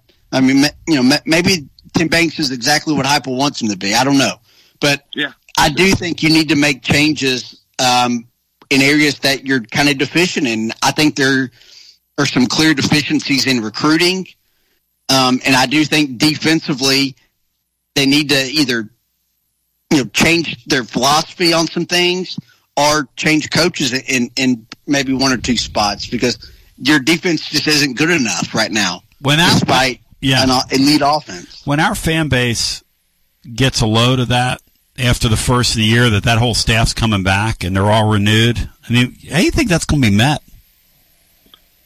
It's not going to be love. No, I uh, I've said it a hundred times. I don't have a problem with really the way our secondary plays or this or that and the other. My beef is in three years we're horrible at third down. That, that's just and that's all the coordinator you, you have to be better at confusing the offense and confusing the quarterback when you get them in, in bad third down situations. And we're the opposite. We basically roll out the red carpet for you to get 12 yards when you need 11 on third down. It's so anyway, it's gonna it's gonna be it's gonna be frowned upon when that comes out. But but I think I think Matt's right. I think Bino's right. Uh, maybe what Banks does is what Heupel wants, and the truth is, if the 12 team play, playoff was here, we, we would have been in the 22 playoffs with, with, with Banks as our, as our defensive coordinator. Exactly um, right. Th- thank you, Rusty. But you, but you, but the truth is, you better have a super special, and I mean super special quarterback, if and a couple of great wide receivers if you're going to do that. Which there's no reason to think that you know Tennessee might might have those guys on that roster next year. Who knows? Let's go back to our TLD logistics phone line. Hello and welcome. You never know. You never know who might do like Hyatt did. No, year to year. You never. I'm open minded Some, to that. Somebody could emerge as that guy. But all I can say on already the air is I haven't seen it yet. Uh, I'm just going to be honest. I mean, I, those those wide receivers they threw out there last year look like average players to me. But guys can get better. Hello and welcome into our next call. How you doing, Tony? Hey, Billy. Merry Christmas to you, Billy. Merry Christmas to you, and also I want to wish Laura and uh, your son T Junior and your twin daughters a Merry Christmas as well. Yeah. And Bino, Bino, Merry Christmas to you. We're going Bill, Merry Christmas. around the room. Merry, uh, Merry Christmas. Uh, I hope you. Uh, I hope you have a great one. Well, thank you. and uh, also, Matt, Merry Christmas to you, and also to you, Brian, as well. Aw. Merry That's really Christmas, Titans, sweet. Bill. Um, Bill, what's your favorite Christmas carol? uh, I would have to say a Silent Night. You're going to sing me a bar of that or two on the way out here, but go ahead, man. Okay. All right. Uh, you want me to sing sing a few parts? okay. Um, um. Uh, No, no, no. I said on the way out. Uh, On the way everything, out. everything in its time. Unless this is on the way out, you just want to sing it, hit and run. That'd be good. Oh, okay. Beat talking Um, at the Titans. Oh, okay. Um, yesterday, Tony, you know, you had your little grievance show. I was Yes. going to, I was going to call. Give a grievance. The only, the only grievance I had against you was you submarining me a couple of times. If I wanted to comment on the Titans, you would say, "Well, we we would like to have you comment more on the UT basketball team or the Well, generally, when you call a Tennessee post game show, Bino, when he's calling a Tennessee post game show with a Titan take, I mean, what am I supposed to do, Bino? Yeah, you you just have to direct the program the best that you can. Thank so. you. I mean, I had callers yesterday tell me that I this thing gets way out of control and I don't manage it well. And then, Bill, you want more latitude to do your nonsense. Well, okay. Well, we got we we already had that problem solved. interesting. Yeah. So um, let's see the game. The games tomorrow. I believe the appetizer is going to be probably uh, Troy and Duke. I'm going to watch that, and then I'm going to turn it on uh, on uh, 1010, which is channel 10. If you have, uh, you know, uh, Xfinity, and I'm going to watch. Um, Pittsburgh and Cincinnati. Matt Matt And I'm look- Matt Dixon, are you um you been watching the bowl games as much as you love college football? I've had a lot of trouble turning those games on this year. Are you watching them, Matt, like you usually have? Uh, yeah, I've watched a, a couple of, a few of them have been decent games. I mean, Yeah. you know, two two bad teams with backup quarterbacks can still have a really entertaining game. Um, but for the most part, No doubt about it. I haven't been watching them a, a ton. Two teams can look offensively handcuffed and play a pretty decent game. I mean, Tennessee and Iowa will look that way, probably. I would think, if we. Th- well, never mind. If Tennessee goes in that game thinking they can win by just showing up, that happens. It's going to be nothing Um, but big Bill, trouble. hey Bill, all they have to do is roll the ball out there against Iowa. Come on, Iowa didn't even try to score. they don't even try to score. I mean, be one thing if they had like you know something. They don't even have a heartbeat on offense, a pulse. Well, These guys are I'll flatliners. I'll tell you, Mich- Michigan tore their kingdom down. And speaking of the University of Michigan, there's more um, allegations that are between, you know, against Harbaugh. Well, what haven't they thrown at him? This guy's like uh, they're going to get him on tax evasion eventually. What, Yeah. what mob boss would he be, Bino, at this point? He's like in John Gotti territory, isn't he, Bino? Yeah, he's uh, he's he's been the Teflon Don so far, but they're coming after him. What would his nickname be, Bino? If you were to give him a, uh, we got Joey Bats. What what would he be? I have to think on that. For yeah, a second, think on Tom. that. Bino will get you. Bino will come up with a good mob nickname. All right, give me some Silent Night, Bill. Your call's done. Okay. Silent night, holy night, all is calm, all is bright, and I want to wish everyone a happy and safe Christmas. Thank you, Billy. Back to the phones we go. Keep the conversation going. Bill, Bill, with a little bit of levity there, and Brenda's musical gifts to us. Parumpa pum pum, rumpa pum pum, rumpa pum pum. Hello and welcome in. Hi, you're on the air. Uh, welcome in. Hello? Yeah, hi, you're on the air. Welcome in. Yeah, this is uh, Jason from Florence, Alabama. Hey, Florence Jason, Good welcome in. Merry Christmas to the staff. Great show today, man. I mean, Thank you. Watching them at the same time. Wow, didn't get much better than that. And great points by all. A uh, couple questions here. Uh, you know the kid, uh, Spector, is that his name? The tackle that not signed yet, as far as I know. Oh, you're talking about Seaton. Uh huh. Yeah, Seaton. Yeah, sorry. Uh, as far as I know, I haven't seen anything this morning about whether he's signed or not. But I guess my question is this: you know, we're all on this culture deal. You know that, you know, uh, I, I've seen a lot of, you know, uh, Josh don't want to hire anybody that's not a culture, you know, good culture fit. Alabama and Georgia will, you know, hire, you know, by stars. They don't care who, you know, what's the guy like. They didn't get there. So I've heard a lot of argument on that. How would the staff right now, you guys, uh, feel about if uh, Peyton did sign with you two? Uh, I mean, I, I don't think Tennessee's in a spot where they can turn guys like that down. I mean, you can make that culture argument all you want. You play too much culture ball in this league, and you're you're going home in five years with your consolation prize and your failure money. What do you think, uh, uh, panel? I mean, uh, Matt, I throw that at you. Uh, to me, if the Seaton guy, as goofy as he is, wants to come, and I don't know if I'm offering him the money I was offering him before. Maybe he's coming on my terms now since he made a fool of me on national television. But Matt, I'm take I'm still taking that guy. We need players. If you had like a fortified offensive line for the next two or three years, maybe you don't. Exactly. You But don't, you can't afford that You luxury. probably need to now. They're all going out the door next year, Bry. You you need Yeah, you, you got to have bodies somebody there. and capable bodies.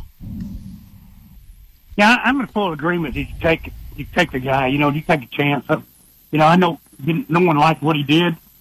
Uh, I get that, but you know, we're just not in a position that you know if you get him in your program, if you then if he's a disruptor, you get rid of him. You know, you Well, I'd ask this question to anybody. What kind of reputation did Bru McCoy have before he came here? He was at Texas for a hot minute. He was at USC and got in a little trouble. He was thought to be a disruptive kid. McCoy was at Texas uh, for a hot minute, and then he went to USC, and he was kind of he had a reputation as a little bit of a Rolling Stone, and he came here, and what was he? He's been a great leader, a great teammate. I mean, you know, things aren't always. It could be that the Seaton guy has bad counsel in his life, or no counsel in his life, and no guidance, and just needs to grow up. I mean, the guy's 18 years Absolutely. old. that's right. I'm not judging anybody. On uh, on Vito's question this morning, uh, Yeah.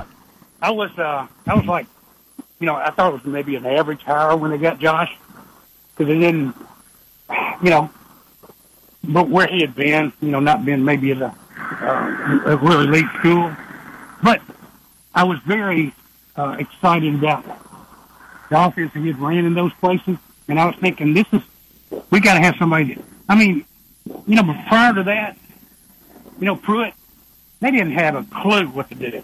No one. And Josh had a plan. And I'm saying this, and I, and I, and I still believe it. I'm not sure that Saban could come in and done what Josh has done in three years with, with what he had to deal with. I, I I mean, I believe Josh is the only one that could have done that. Now, what's he going to do going forward? You know, some of those questions have not been answered that, that brought, Sabino brought to the table today. You know, is he going to be? Re- so far, I think his recruiting has been okay. Um, but if, if you look at the East uh, and and what we finished, we finished four four, finished third. Well, uh, now that Oklahoma's in there, you know, and I know there's no division thing. We finished about, uh, if Oklahoma would have came in to our side, we would have finished third in recruiting, you know, behind Georgia and Oklahoma. You know, if you take it in the East and West deal again, but I know that's out. But at any, any rate, I think he, he did an okay job this year. I mean, and, and certainly so far the portal has looked like it's helped us. And I'm extremely excited about seeing the bowl game just from the fact that we're going, we're going to see maybe some defensive backs that we're going to have next year. And just, just to see how they play. And, um, so if, if, if nothing else, I'm excited about the bowl game because of that. And hopefully Nico will get to play enough to, you know, give him some playing time. That'll be exciting as well. But Oh, it's a real, a real pleasure. You added to our conversation today. I, I'm going to differ with you on the Nick Saban point. Any program Nick Saban's in going into year four is contending for a national championship. Here, there, anywhere. Dixon, am I a little too sheepy on Saban, or am I speaking the truth? Because he would do exactly what needs to be done in all accounts. Because he is like obsessed with this nonsense. No, he's the the best coach in the history of college football. I mean, he would have a have a title contender in year two. Yes, he now would. that the portals now that he could use the portal. Yes. Bino, that's the. I mean, he he says I don't think Saban. Look, I I think Heupel's done a really nice job, and I ain't going that far. Are you, Bino? And I and you and I have put Saban out the pasture about a million times, by the way. Uh, no, Tony, we, we talked about this earlier. I, I didn't think it was fair to Josh when people were calling him uh, the next Spurrier. Yep. Uh, Spurrier and Saban are generational coaches. Uh, Josh is not that. And he's a really, really nice coach who has a nice future if he'll do a few things. But the question today is, what'd you think of Heupel when he was hired, and what do you think of him now? When he was hired, I thought, oh my gosh, what has Tennessee done? Because you have to recruit here. Because you have to be a great recruiter here. And the book on him was that he was kind of an introvert, a guy that didn't like recruiting. He was almost in a perfect spot down there at Central Florida for his perceived skill set. Now we're going to see if it's real or not because he's getting ready to get his own players. Not this year, next year. His offensive line is still some holdovers, but he's getting ready to jump into the deep end with his own players. It won't be this year, but it's all coming, and the questions will be answered. All lines are jammed. It's a Friday. Matt Dixon's in here with us. So we've got Brian, we've got uh, Beanstar on a Friday, Matt Dixon. My name's Tony. We kick it back after this. This is Trip Stoltz with Columbia Ace Hardware. I love listening to 101.7 WKOM FM, Columbia, Tennessee. Celebrate you with a new vehicle from Chrysler Dodge Jeep Ram of Columbia. We have a huge selection of new vehicles waiting for you. We're talking cars, trucks, and SUVs. And if you're in the business of selling your vehicle, we've got you covered. We'll buy from you even if you don't buy from us. At Chrysler Dodge Jeep Ram of Columbia, we're locally owned and operated and proud to serve our community as the largest CDJR dealership in Tennessee. Find your new ride today when you visit Chrysler Dodge Jeep Ram of Columbia. Hi, it's Terry from Tillis Jewelry, your festive gift destination this Christmas. Unwrap the magic with our natural diamond earrings starting at incredible $99. Yes, you heard it right, $99. Picture the joy of discovering these stunning gems in your stocking. But there's more. Explore our brand new diamond pendants and dazzling stack rings at fantastic prices. Make this season unforgettable with Tillis Jewelry. Come see us on the Columbia Square where the gift is wrapped with elegance. Tillis Jewelry, making your Christmas sparkle brighter. Happy holidays. Do you suffer from knee pain? Is it painful to walk or perform your day to day activities? If so, we have great news at the Dr. Gill Center. We can relieve your knee pain fast and easy with no downtime and no surgery. The FDA has approved a new non surgical treatment for knee pain, and it's covered by most major insurance, including Medicare. This treatment has helped millions of people across the nation. Call today to see if you qualify for a free consultation and get back to a pain free life. 615 551 9224. Brown's Body Shop has two locations to provide your vehicles with high quality body and frame repairs, the best paint jobs, and custom body fabrications. Brown's Body Shop has been successful for more than 50 years because of their highly trained personnel, competitive prices, superior customer care, and timely service. Don't put off body repairs or that custom paint job and fenders. Go to Brown's Body Shop today. 1505 Nashville Highway in Columbia or 129 Alpha Drive in Franklin. Looking for convenience? Try Quick Mart Convenience Stores, conveniently located all across Maury County, southern Middle Tennessee, and North Alabama. Whether stopping in on your way to work for coffee and a biscuit, taking a plate lunch to go, or grabbing something cold to drink after a long hot day at work, there's always one nearby. Quick Mart Convenience Stores, conveniently located all across southern Middle Tennessee and North Alabama. Proudly serving Shell gasoline. Hey, this is Derek Ransom with 10 Pin Alley, voted number one family entertainment center in Maury County. We offer 32 bowling lanes, giant arcade, laser tag, bumper cars, and a full cafe and bar menu. We also specialize in group events, kids and adult birthday parties, company parties, sports team parties, and holiday parties. We're located at 322 East James Campbell Boulevard in Columbia. Call us today at 931 381 Bowl or visit us at 10pin.com. 10 Pin Alley, it's where the good times roll. This is Mark Curry at the Trailer Store. We are a local family owned business. Every day I work with my wife Susie, my mother Becky, and my son Justin. We offer a full line of lawnmower trailers, utility trailers, stock trailers, and a full line of trailer parts. We also offer service. Come see us at 1021 New Lewisburg Highway. Call us at 931 381 2795. That's 931 381 2795. Hey, this is Trip Stoltz, owner and manager of Columbia Ace Hardware. Football season is here, and that means tailgating starts now. Come see us at 112 East James Campbell Boulevard and let us help you get your backyard game ready. We are open Monday through Friday from 7 to 7 and on Saturday from 8 to 4. Go Vols! Ace is the place with the helpful hardware, folks.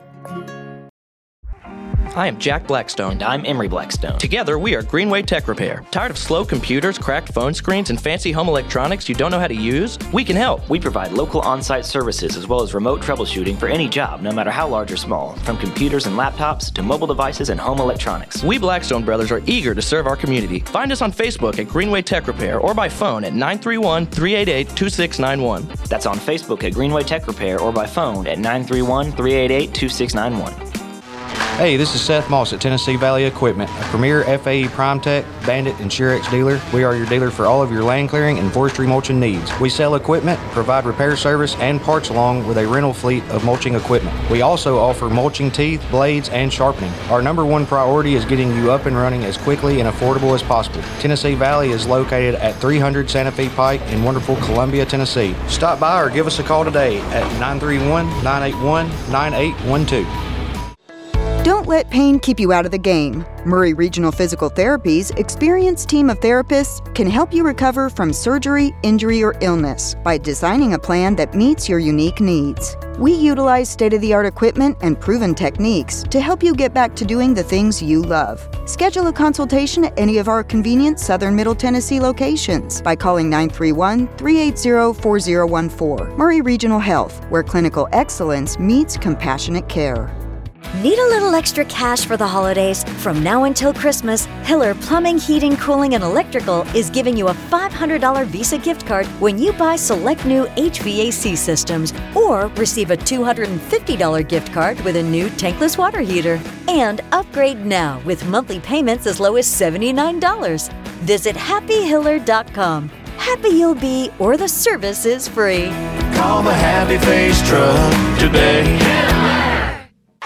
In Tuscaloosa, we live by the blue collar basketball motto. Stepping back, deep three, bottom. Hard work. Two on one, driving, stepping through, tough shot, got it to go. Dedication. Front court to the rack. Oh! And teamwork. Play the song for the champions of the Southeastern Conference. Join us for every game right here on your home for Alabama basketball. Right here, Saturdays on WKOM 101.7 FM. Get ready for a shopping experience like no other at Old School Vapor. We carry a huge selection of disposables from Kado Bar, Viho, Raz, Lost Mary, and Breeze. We've got it all. Enjoy a whopping 35% off your entire e liquid purchase, 20% off everything else. Plus, discover the largest legal cannabis selection in the state, along with a variety of kratom, kava, and glass products. Check us out at oldschoolvapor.com. Debbie Matthews, realtor, and her husband Jason, who is a prose songwriter, also own a music publishing company. They live in historic downtown Columbia with their dogs. Dog rescue work is their passion project. They consider Middle Tennessee their backyard, and their lives are full of all things Tennessee. Debbie says there is no greater honor than to help someone find a home. To be trusted with that job, there is no greater privilege. Call Debbie at the Nashville Realty Group 615 476 3224 615 476 3224. Join Center of Hope for the annual New Year's Eve Mule Drop in downtown Columbia. It all starts at 8 p.m. with the amazing Emerald Empire Band. Food trucks, a beer garden, axe throwing, and a cigar lounge will all be there. Hourly countdowns and toasts will lead up to the Mule Drop at midnight. The Mule Drop is free and family friendly. Presented by Center of Hope. Sponsored by Experience Maury and Baxter Management. No live mules will be used at this event. This is Clayton Harris, and you're listening to 101.7 WKOM Columbia. TB back with you on the one, the only. It's your Tony Basilio show on a Friday. We're heading for a TLD Logistics Overdrive overtime. This will be our final show till uh, Christmas. The Vols are off and I think everything over the weekend, so no post game, no Bino with the Lady Vol post game stuff, none of that going on no Garza Law, Tennessee basketball, or Tennessee Lady Vol uh, basketball overtime.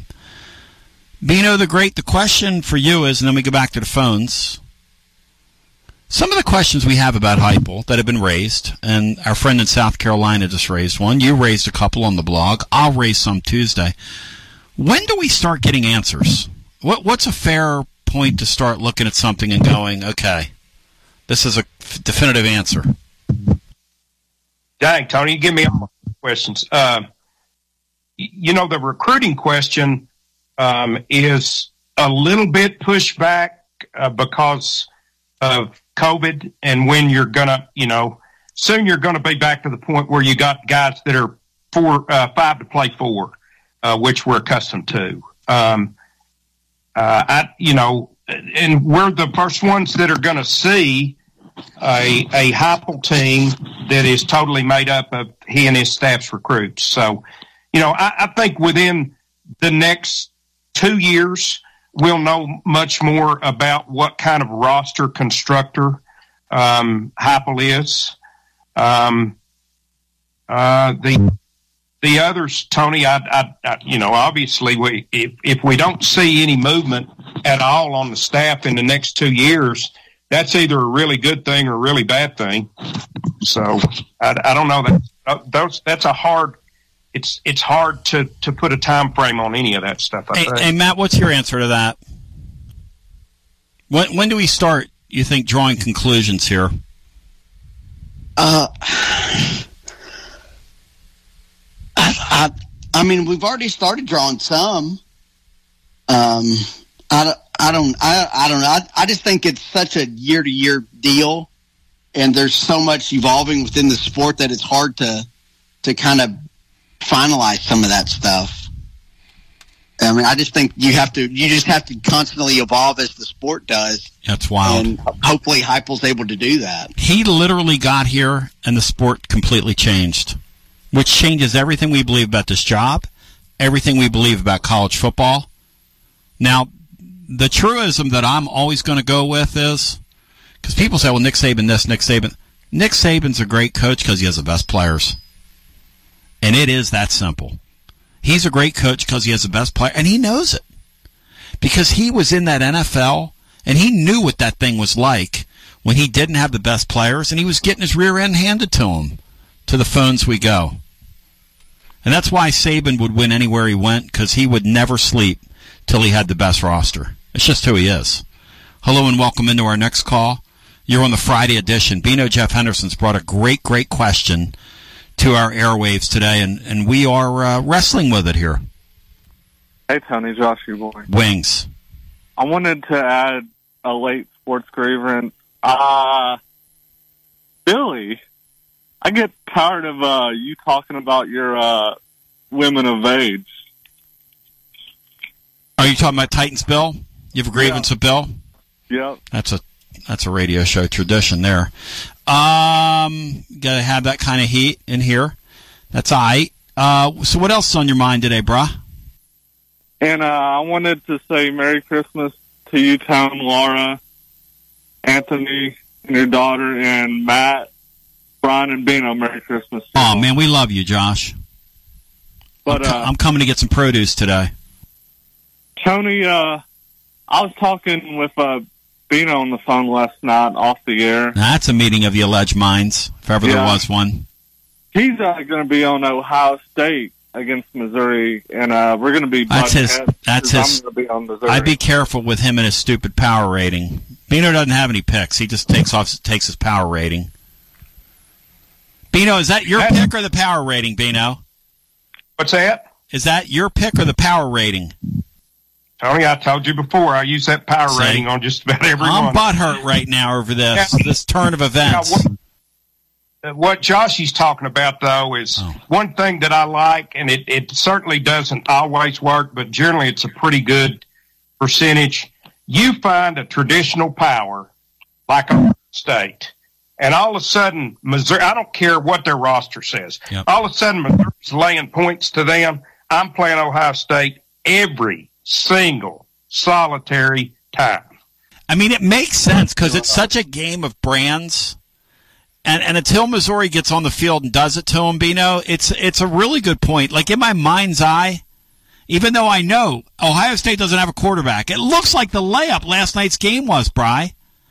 Even though I mean, it just looks like layup. Things in college football, when they're too good to be true, guess what they are? They're too good to be true, Josh. Buyer beware on any of these bowl games, as far as I'm concerned. Buyer But, uh, beware. Bino, who is that uh, backup for Ohio State going to throw to if uh, Marvin Harrison Jr. does opt out? Yeah. Good question. Uh, Josh, look up at those recruiting ratings every year. He's speaking the truth. Carnell Tate's on that roster. He is speaking the truth. Ohio State, their their third team guy is going to be as good as generally Missouri's best. Uh, our best at this point. Yes. Uh, not better than Luther Burden. Well, he's making, he's telling the point. He's telling you the truth there, Bino. Burden could be as good an athlete as they've seen in that league all year. Those teams can afford to lose players. They ain't Syracuse. They're not going to have a tight end out there playing quarterback. That was the most funniest thing ever last night. You're, what's that, Josh? that tight end playing quarterback for Syracuse. Uh, that was really funny. Yeah, that would have been really funny if I was on the other side, like Brian It was, Hartman. uh, like Bino out there uh, swinging through strikes at softball games. But what's uh, uh, catching strays. Syracuse? What's Ohio State's quarterback thinking, wanting to play for Syracuse after watching that game last night? Well, he's thinking. I guess they need a quarterback. He's thinking I can suck like I did last year, and and Yeah. and Jack Frost ain't gonna be nipping at my heels. Or does he nip at your toes? Where's Jack Frost nip at? Chestnuts roasting on an open fire. So, uh, Jack Frost nipping at my what is it, Tommy. Beano? Is it my nose or my toes? For me, I always hear nose. I think it's nose. I think that's right because my nose is very large. I think it's Tony, do they still have a chance on uh, getting that Stewart kid from uh, A and M, that wide receiver? I will quote the great Larry Vaught. There's always a chance. Is he gonna take a visit or no chance? Probably. Uh, there's a rumor. Rumor. I'm trying to run that down. but That would be a really, really good pickup. That'd be pretty exciting. I'll say that. If if you get him, the chance of Bru coming back is unlikely, right? If they get Stewart. No. Why, why would you say that? No, I don't. I don't know if he, if one's related or one's related or the other. Yeah. I say keep upgrading, keep upgrading, keep upgrading. You have the budget. You got a great quarterback. Go for it. Yep. That's what it's there for. I got a question for Matt Dixon. Matt, did uh, did you see that guy on Twitter? I can't think of his name. It was either this morning or last night. He uh, tweeted out his teams, his eight teams that he likes to get to Omaha, and Tennessee wasn't included in that. And he said it it was very close though. How about that, Matt? We're, we're on the Omaha cut line again. That's good news. Well, I saw one that had Tennessee included in there. It You had five other SEC teams. It You- had Georgia, no, Florida, Vanderbilt, South Carolina, Arkansas, and Tennessee and Hey, Omaha. hey, Dixie, you lose all those players, and you're still going to tell me that you're in that rare air right there? You think that guy's doing a job, Dixon? Come on. Yeah. Recruit, recruits an elite roster every year. Every Gives year. a great base. He ain't playing. The guy's name uh, is Noah Darlin, who tweeted that out. Well, Noah, oh my darling, needs a step off. And Josh, Merry Christmas to you. Merry To- Christmas. to the radio listener, I love you. I appreciate you. Hope you have a great day. This is Big Lou Maddox, and you're listening to the best radio in southern Middle Tennessee. WKOM 101.7 FM, Columbia.